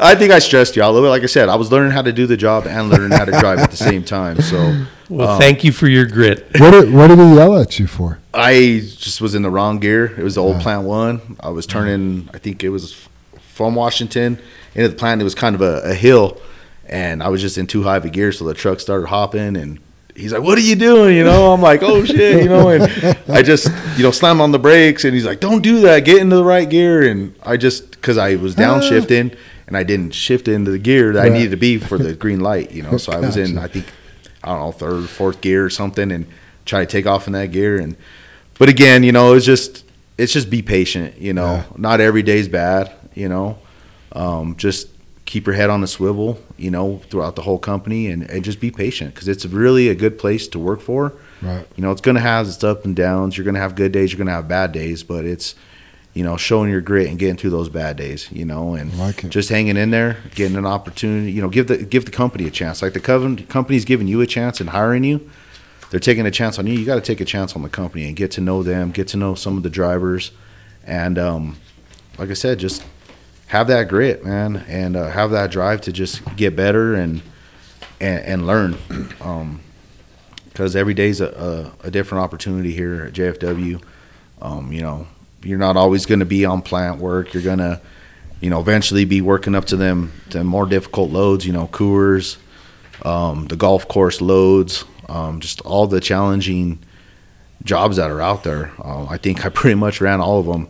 Um, you know, but it it takes time to work up to that, and eventually, you know, everybody will start you know, trusting you, you'll start trusting the company and you'll start becoming that more seasoned driver. But it all takes patience and time. So you new guys that are out there that are, you know, kind of concerned on whether or not this is the job or the industry for you, just be patient. Yep. You know, don't don't quit before your time. Um, uh, just just give an opportunity. Just just learn. We do run into that. Were you going to say something, Chris? I was just gonna say, speaking of Plant One, could you? How beneficial would it be if some of these newer guys could experience Plant One and then go to Plant Two, Right. and Plant Two would be just a piece of cake. Yeah. I mean, a lot of guys complain, you know, tight turn going around the shed or whatever, but and it gets tight. But yeah, back Yeah. into that sand bin, just right, Chris? oh, just anything. I mean, I got into it with a loader over there at Plant One oh, before, and it was just, and I don't, you know, I don't get into it with anybody, but it was, it was a challenge at times, and compared to the new Plant Two, it's just, Yeah. I don't know. Yeah, like it's a- Rich can attest to it. It was crazy over there. It's stress free. I remember when we drove that. I drove that Plant Two for the first time. It was like, oh my gosh, this is like Disneyland. You know, like Yeah. so much space, so much to do here. I mean, considering some of the, like I said, Plant One, just when you got them tight, snug yards, them bins that, wow, you're like, how in the hell am I going to do this? You know. Backing up the ramp to dump with the sheet metal on the side of you Oh, right geez. there. yeah, just seeing that whole wall, all the damage to that wall, you're like, I do not want to. oh, I know. that. it was not straight, was it? The first time I did it, it was like a spring blizzard. I would Super Dave was training me. I was trying to back up. I couldn't see anything, trying not to hit the wall, and yeah, it was. And I had already had you know driving experience. I wasn't a new driver by any means, but when that's a whole that was a whole different animal. Sure was. Yeah, Yeah. there's no doubt in my mind that that ramp, both sides, the rock and the sand, were designed for tandems. They were not designed for end dump trailers. Because that plant was really old. It had been there since, I don't know, the 60s or something. That plant was old. Yeah. But yeah, just to go back into I- that, I mean, I know you, you know, there's probably some drivers that started here, you know, throughout the winter. You know, that's, you know, the slower time here at JFW. Um, now's the time, you know, everything's going to start ramping up. So if you guys are still on the fence on whether or not you're going to make it financially and things like that, you know, once we're fully through, you know, the winter and this spring season, I mean, summers are always, uh, uh, I don't know if you want to call it a blessing or what, but you're, you're going to work your hours, you're going to make the money. So, you know, don't give up yet. Um, just keep hanging in there, um, keep trucking, and keep doing your thing. And you know, hopefully things work out. Like I said, just be patient. Um, It's good advice. Yeah. I like it. I was explaining that to the fellow I was interviewing. Um, yesterday's interview canceled, but on Monday, I believe that we are where we are um, and how much we've grown based on our history in the community, based on the depth of our of our uh, contacts and our experience here in the Denver area. Um, people call us asking us to be their hauler. And sometimes, very often, Jim and Dave will say no because they don't feel that we can continue to, to give the level of service to everybody if we did take on that work at that time. And um, the the the story that I'm getting from these people is, yeah, they just don't have any work, and I can't hang on anymore. I gave it, you know, seven months or whatever, and I'm, you know, I'm starving or whatever. But we have stayed so consistent over these years, not only, you know, during the good times, but also during the bad times. You know, during the recession back in the early 2000s, and and um, you know everything you read in the news, the the economy is going through a a bit of a shrinkage right now as as well, and um, we are affected, but yet due to the depth of our experience and our contacts and our reputation here in Denver, I, I do believe that we're holding on and we, we seem to pull through with that consistency. I would say, as an individual driver, my years here, each year, if you want to talk numbers gross wise, has gotten better. Right. The past few years, exponentially, you know, but Right. it, but uh, it's definitely every year's gotten better since I've been here. Awesome. that's the way it was here. Every year that I was here, I mean, I ended up my pay rate. I mean, not just my rate, but just I just kept making more money because you know we, we kept getting better contracts and just more work. And also, I think it shows, you know, experience. The more you hear, the more experience, the easier these jobs come to you. Right. Before, you know, you won't be looking at a new job as like, oh man, I've never been there before. You should be looking at it as the next job or another Right. job. I, I remember I hit that point where I stopped worrying about where I was going. I was just worried about what I was doing at the time. right. Because it's it's easy to to to look ahead and get, you know, I don't know, say look ahead, but just to be just scared of the next job, I would say, Right. because you you know you never been there before. You're like, oh, I don't know if I can back in this way or that way or do this or do that. But once you hit that point where you're not, you don't, it doesn't matter where they send you. You're just gonna go and do the job because it's the same everywhere you go. Yep.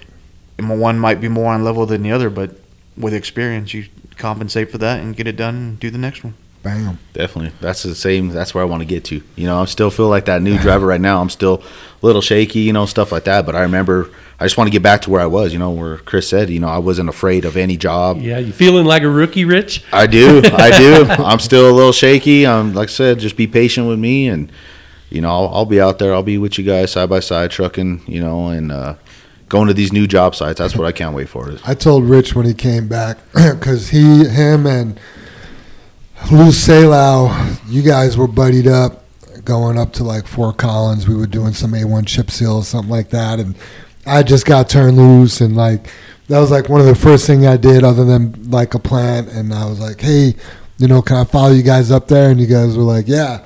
And man, they were like gone with the wind. I was like, I, could, I was like, I couldn't keep up. You know, I mean, I made it up there, and they, they kind of took me under their wing a little bit, but just I was puppy dogging them all the way up there, and the CB chatter, and it was like that's the moment I realized, like, wow, this job's gonna be pretty cool. Like these guys have fun going to do this stuff, you know. Yeah, and that's one of the things that brought me back is just the fun. You know, it's been a while since I've had fun going to work. Um, you know, and I just remember always coming to work at JFW. It was always fun. I was always smiling. I was always waiting for that next challenge mm. because it's a very challenging job, especially when you get new job sites.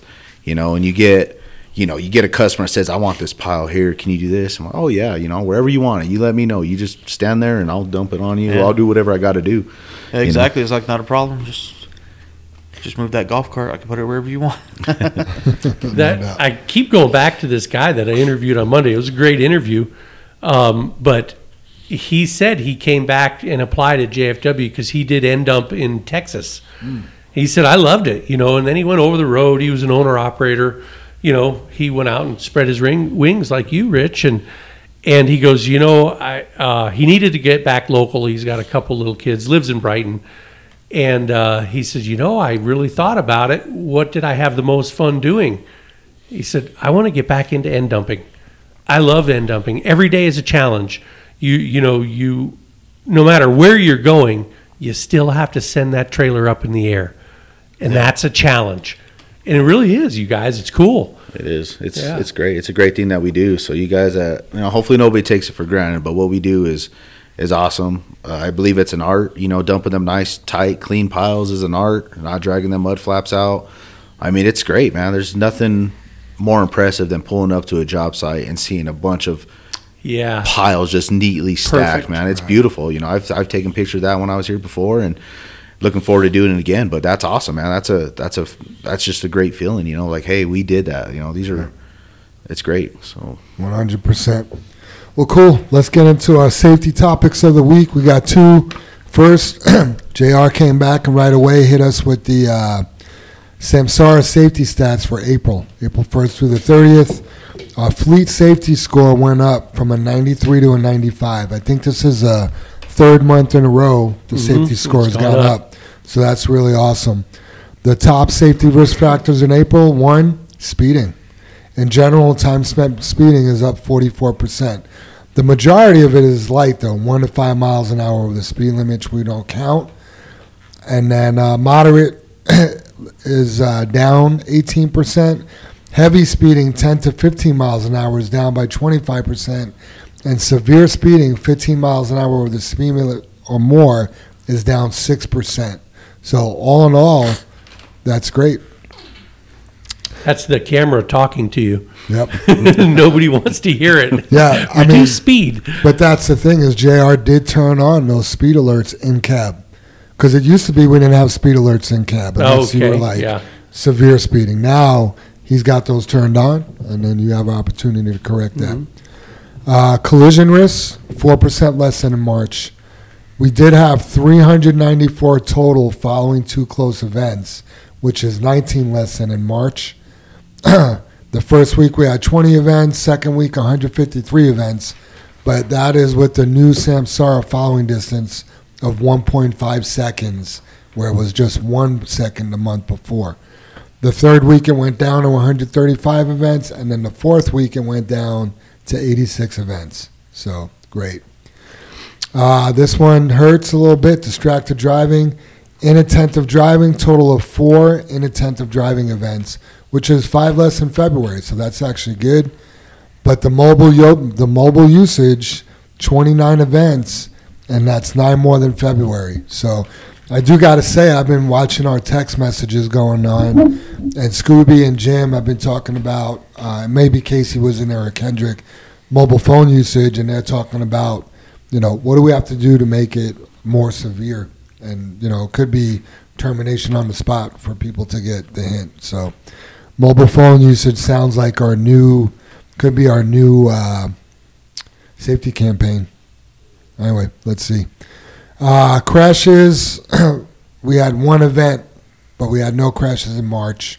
So we had that crash on, uh, on Highway 119 or under the I-25 overpass. So that hurt. Technically, we had two crashes, but since Sarah didn't mark them as such, we had uh, 0065 hit that trailer coming down Newport Street, and then uh, 0063 hit the Firestone scale. So, not very proud stats there. Uh, traffic signs and signals, we had 17 total events. That's down from March. Uh, rolling stops, we had 17 total events, and we had 21 in March. So just so you know, rolling stop is if you don't start, stop for a stop sign over five miles an hour and above. If you're under five miles an hour, it won't even record that. So over five miles an hour and above is considered a rolling stop. All right, here's the good stuff right here. The top 15 Samsara safe drivers from March, the top 11 are all tied for first place.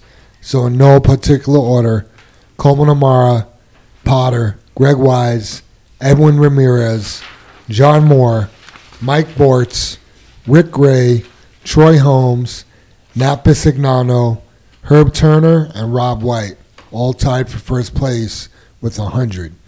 Second place, we had 12 drivers tied at 99, and then third place, we had 13 drivers tied at 98. So in the green with the 90 or greater score, we had 103 drivers, which is seven more than in March.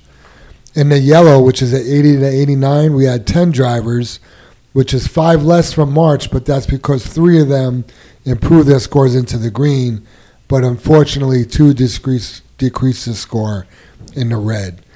And then in the red, which is less than a 79, we have three drivers, which is one less from March, because they went up to the yellow or green. So the risk factors for those in red this month are following too close, speeding, distracted driving, and rolling stops. And Super Dave, I'll know you you'll know this, but the first three things, speed, space, and distracted driving, That's right. are the top three causes for truck crashes. Yeah, that's right. The other one's fatigue, but we, we don't measure that with the cameras. So, Oh, good thing. oh, that was witty. Just like to point out that I have a 99 score. So there you go. Ah. Oh, Rich, do you know where you're at? I don't. I do know that my first day driving on myself, I got a couple emails. So uh, again, just apologize. You know, trying to get used to the new system. need to just trying to get out All old about habits. improvement, really. Definitely. it I think yesterday I maybe only got told to uh, increase following distance like once. Okay. But uh, just getting better every day. So Nice. I'm you know I'm excited about it. That's cool. I say those 100 scores that that's pro- that's pretty hard to do because I don't have the restraint to do 60 or 55 and a 55. Right. I'm usually doing 62. Right. So I mean that's what always gets me is the 5 to 10 Right. speed. Yep. It's the only thing that gets me really. Mo- moderate speed. and I I'm going to refuse to obey it. So Yeah, I can't I- do 55. I would probably be You are moderate, honest, Chris. I love that. Good job. I would probably be a moderate speeder. You know, so the zero to five miles an hour doesn't cost you anything. Yeah. The five to ten starts costing you a little. Yeah, and I usually Yeah. set my cruise at 5 Seven. above. I mean, it's just Got what it. I do. I don't know. That's Got it. definitely hard to be at that at the speed limit, especially Yeah. going down I-25 at 55 Oh, yeah. because there's nobody that does even close to that. It's like 75 miles know an it. hour down that thing. Well, just so you know, we've had 20 volunteers to uh, set their trucks governed at 60 miles an hour. Yeah, well, 20 volunteers. more power Wow. to them. Yeah, Yeah. definitely. You know, we've had a couple guys try it on their own. One guy said, "Yeah, I just set my cruise to 60," and he's like, "I didn't have to hit my brakes the whole ride up by 25. Everyone would just come past me and get out of the way." Yeah. So, you know, I don't know if you really lost time or not. So we'll have to see when we're gonna, you know, consider doing that. There's some programming issues and stuff we got to work around. So, um, the other thing, Jay, I wanted to bring up is Turkey Creek Canyon. We're getting a lot of speed alerts over there. Turkey Creek Canyon is dangerous. Like that whole 285 is dangerous. Like it's scary, you know. But Turkey Creek Canyon, you got those sharp turns and everything in there, and it's just really dangerous to be speeding through there. So Yep. Yeah, that's that's one. And speed limit's forty five, but in a big truck, you don't want to be doing that. No. I usually, and I'm gonna, you know, I take it slow through there. I do thirty five to forty max. right, and here's a guy that refuses to do 55, but he's even telling you slow down in Turkey Creek Canyon. Yeah, and it's it's it's just because I don't like to use my brakes. And if you're going much faster than that, you're going to be using your brakes to slow down And it's heavy traffic too. all the time. And Yeah. you Yeah. know, traffic. I mean, now, lately it seems like once a month you got a big truck mm-hmm. or uh, you know Yeah, a pickup DG in a Coleman camper. lost one in there. Yeah, something mm-hmm. turned over Yeah. in that area, and it just costs time, and it's mm-hmm. it's not worth it. could cost a life. That's that's the ultimate price. So, all right. So we got tips and tricks from Ray Davis and Chris Beam. Chris, I'll let you read your own tips and tricks. All right, I I won't read it from here because I suck at text. I might have cleaned it up. But uh, just in general, when you're at a job site or somewhere, don't don't let people behind you think you need to rush to get dumped. Just uh, do your job, do it slow. You don't need to hurry up for anybody, really. I was was at a job at a plant the other day, and a driver started doing things a little faster than they normally would because they felt pressured, maybe. Hmm. And I said on the CB to the driver, you know, there, there's no need for that. Just take your time. And the driver was snaking a little when they were backing up, hmm. also because they were speeding, not speeding, but going faster than they normally would. And I just told him, you know, just make small adjustments with your steering wheel. You don't need to crank that wheel when you first start backing up. Hmm. And uh, and to help that is to use all the space ahead of you when you're lining up for a bin or anything. That way you're as straight as possible. You might not always be able to be perfectly straight, but get as straight as possible before you start backing up and then make those small adjustments and you won't be snaking and swerving looking like you're doing the serpentine competition, you know. But uh just doing doing it that way will ensure that you'll get it done right. You won't have an accident and you'll get out of there quicker because you're not having to pull up and redo it two or three times. Remember, everyone was new on that first day. Yeah, You and I mean? and you don't even got to be new to be in a hurry. Right. You know, just slow down when you're doing those in the yard and making those small adjustments would be much much quicker in the long run. Yeah, if you if you just stay calm and ignore that people are waiting in the dump, you're probably going to do better than if you're thinking about you're in the way. Yeah, definitely. Being being in a hurry never pays dividends. It really doesn't. What do you like to say? Haste makes waste. Definitely. Yeah, like you said too, slow and steady is fast. I mean, you Yep. know, Yeah, yeah. They say uh, slow is smooth and smooth is fast. definitely. Yeah, especially I know the plants. You know, plant two at the end of the day when everybody them loads are squeezing in there. Don't feel rushed. You know, and you guys, you know, uh, you know the chatter and stuff like that. You know, all that's a little distracting. You know, you got to keep your CB on. 'cause you got to be able to hear Chewy, the loader over there. But again, you know, it's kind of nerve wracking when the CB's going off. Guys are, you know, talking when they, you know, probably don't have to be. You know, Right. just try to keep the chatter down the minimum. Let's get dumped out there and take our time. Make sure we do it right. Good advice. Uh, Ray Davis wrote a little piece that'll be uh, held high in Dave's heart, Super uh, Brother Dave's heart. It's called Situational Awareness. What is situational awareness? It's knowing where you are and what is going on around you. We need to be aware of our surroundings and what is going on constantly, scanning and knowing what is around us and what can be coming. In the mornings, we need to be aware that brakes can be locked, so we need to make sure all the wheels are rolling when you pull forward. Well, having your windows down and paying attention and looking in your mirror will help, right? When pulling on a scale, we need to stop and let the scale know what truck number and what you got and where you're going before you pull on the scale. Or pull on the scale and stop first and then talk to the scale house. Be aware that if you're not pulling on the scale straight, your rear tires on your trailer may hit something when pulling on. So always make sure you have enough room to get straight when pulling onto a scale. When pulling forward at the fuel island, always honk your city horn and look around before moving to be aware of your surroundings. Give it a few seconds to make sure no one has walked in front, in from under, or behind your truck. It's easy to get distracted by your phone or the CB in your hand as you're trying to pull on a scale and move forward out of a parking spot or fuel island. Let's slow it down and be aware. And remember, safety has no blind spot. I've been using this also in my personal vehicle. Be safe. Much love and respect always. Ray Ray 0012. Yeah, good stuff, Ray. Good stuff. Soup, you want to hit us with that high road hauling? Sure. I bet you got a good one. You know, this idea came from a meeting we had the other day, and uh, the individual that we were talking with really did a good job. He said, You know, I just need to get better. And that, I don't care what you're talking about, even if you're talking about, you know, playing checkers for crying out loud. You, you always want to get better, you know? And so I thought, how do you do that? How do you change yourself for the better? How do you make changes in, in whatever aspect that you're thinking about? And change is almost always scary and seldom simple. The more significant the change is, the harder it can be to take the first step and stick it to the course. However, learning how to change yourself for the better is an important skill to cultivate for success, both in your personal life and in business. The key to improve yourself is to approach the process methodically, instead of hoping that success will fall into your lap. When people think about personal change, they often imagine remaking their entire lives from the ground up.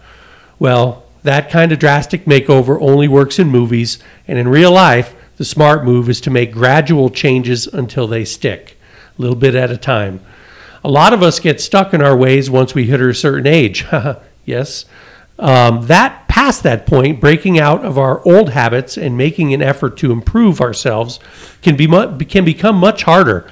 However, even a little push when it comes to changing yourself for the better can make a significant difference. And here are five ways to help you change. Number one, acknowledge your mistakes and look to the future. Chances are, uh, chances are there are particular aspects of your personality you'd like to change. It might also be you've made mistakes in your personal or business life and are looking to rectify the behavior that got you to that point. With that in mind, if you want to learn how to change, you need to acknowledge the behaviors that you want to modify. More importantly, you need to own up to them instead of blaming them on external factors. Number two, get out of your comfort zone. Uncomfortable situations are something we all try to avoid. For example, if you've put off exercising for years, the first time you go for a jog, it's going to be very difficult. The thing is, self improvement is almost never a fun process.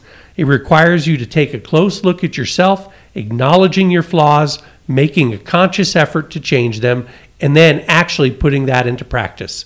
It's all too normal to fall back into old habits when you're making drastic changes to your life. If it happens to you, then don't beat yourself up over it. What you need to do instead is acknowledge it and try again and make an effort to avoid the triggers that led you to that stumble in the first place. Number three, associate with other people who are focused on success. It can be a very hard stick with very hard to stick with new habits unless you have a support network. If you do, they'll be able to encourage you, provide help, and even hold you accountable if needed.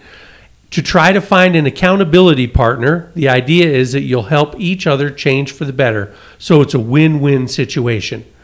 Number four, set long and short term goals. If you want to change yourself for the better, you need to have a clear goal in mind about the ways you want to improve. There are no goals too small. In fact, finding small ways you can improve is a good way to set achievable, measurable goals.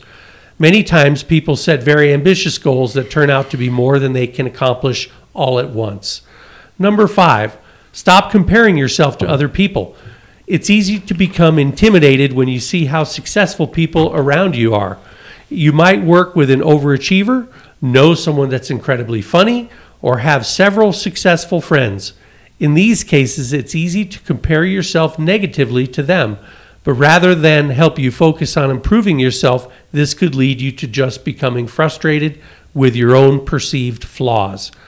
Remember that when it comes to improving yourself, every small victory counts and everybody is different. So comparing yourself to others is hardly ever productive. With this in mind, set your goals and take them step by steps, and you'll be well on your way to uh, improving yourself for the better. And I absolutely love this quote this week. This is great. The biggest room in the world is the room for improvement Yeah. by Helmut Schmidt. And Helmut Schmidt, just so you know, was a German, West German chancellor from 1974 to 1982. So, Nice. yeah, the biggest room in the world is the room for improvement. Love it. Just trying to improve. Yep, I've got I've got a lot of room in my room for improvement. Me too. Huh. So, Final thoughts, everybody? Nice Uh, job, Soup, by the way. Thank you. Excellent. Yeah, definitely. I would just say, everybody have a good day. Keep a 360 degree view around your truck, and uh, Got it. For me, I guess it's just patience. You know, be patient with one another. Be patient with yourself. Um, you know, speed kills. Don't be in a hurry. Not just at work, but you know, in everyday life. You know, don't be such in a hurry to, to live life. You know, enjoy every day, and uh, like I said just just be patient with life. You know, let life come to you. Yep. Soup? Yeah, Rich and I were talking before the podcast this morning, and you know he was just commenting how being in business for himself taught him a lot about how to conduct, excuse me, conduct himself um, and represent himself um, when he was going out and doing deliveries and and running his company. And and I just thought to think when we're out in a JFW truck, it's always taught, you know, or talked about like, oh, I'm representing the company. And it just keyed up on me like, hey, you know what? Think of it as you're representing yourself. You're out there driving that truck. When people look through that window or you get out of that truck at a job site, they're looking at you. So give a good representation of yourself and how you want to be perceived by other people. I like that, and that's kind of where I was headed. You know, I feel like I've said it before. JFW, I mean, we're the way we are because of all the hard work and stuff we put in. We got great looking trucks because of what we've done to get here. And I want to say we're better than hitting scales. We're better than dragging tires. We're better than running over bollards at the fuel aisle. But that's what we're doing. But we are better than that, and we need to be better than that. Um, you know, I can't remember who it was. Maybe it was Dustin. He's got a saying like, "You're making us look stupid." you know what I mean? and that's not directed at anybody in particular, but you know, if we drive off a scale at the pit and every truck that's in that pit drives by us, that that makes us look stupid. oh yeah, You know, it doesn't- Eyes are on you. Yeah, I mean, we're better than that. And I just want to continue to be better than that. Nobody's perfect, but you know, there's a lot of things we could do for to prevent the preventable accidents, right? So, let's just uh, be the best version of ourselves. Yep. Don't forget to like and subscribe to the Channel 23 podcast. Hit that follow button. Also, don't forget to go back and listen to episode 72 and help us find Ambyr's mom. Links to her story will be in the description of today's podcast as well. Let's say the creed and get on out of here. Right on. All right. Ready? Together. I wasn't ready. Oh, well, that's not together. Individually. Three, two, one. Together Together we we face and overcome all that stands before us. Together we are accident free. Together we joyfully create honest value for those we serve. Together we celebrate our differences and respect those with whom we work. Together we are accountable for our words and our actions. And together we are the JFW family. Wow, that was not very together. But thanks, everybody. Appreciate you listening and uh, have a great day. And we'll see you next week. Have a great day and watch out for those rains this afternoon. At least it's not snow, but it is Wednesday.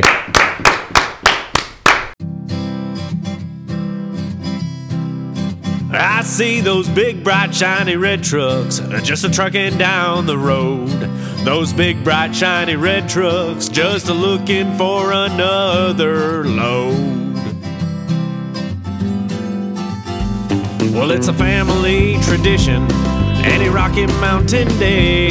Our fathers before us showed us the way. We work for asphalt cowboys and concrete kings, but that's never been a problem because we got diesel in our veins. We've got diesel in our veins. I see those big, bright, shiny red trucks just a trucking down the road. Those big, bright, shiny red trucks just looking for another load. Hear there's a couple million tons to move. I see 'em everywhere. So you best get out their way and watch that sand and gravel disappear. There's another run to make. We gotta get it there on time. And we got what it takes to lay it all out on the line.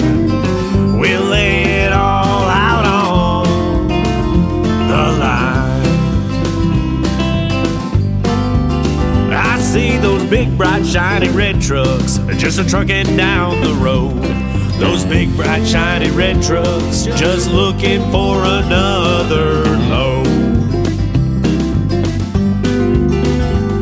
Those big, bright, shiny red trucks got the best drivers in town. They got all the tools they need to keep that hammer down. When they hit them scales, they won't need to dodge them, won't need to duck them. They just keep that hammer down and they keep that diesel trucking.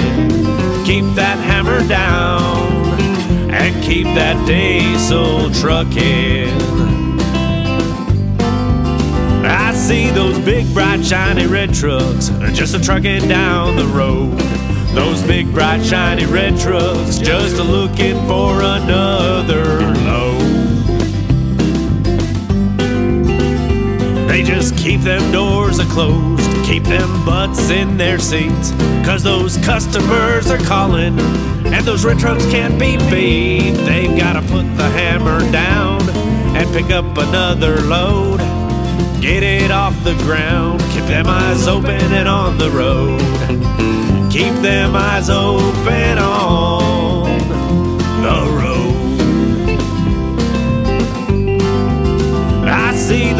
bright, shiny red trucks just a trucking down the road. Those big, bright, shiny red trucks just looking for another load.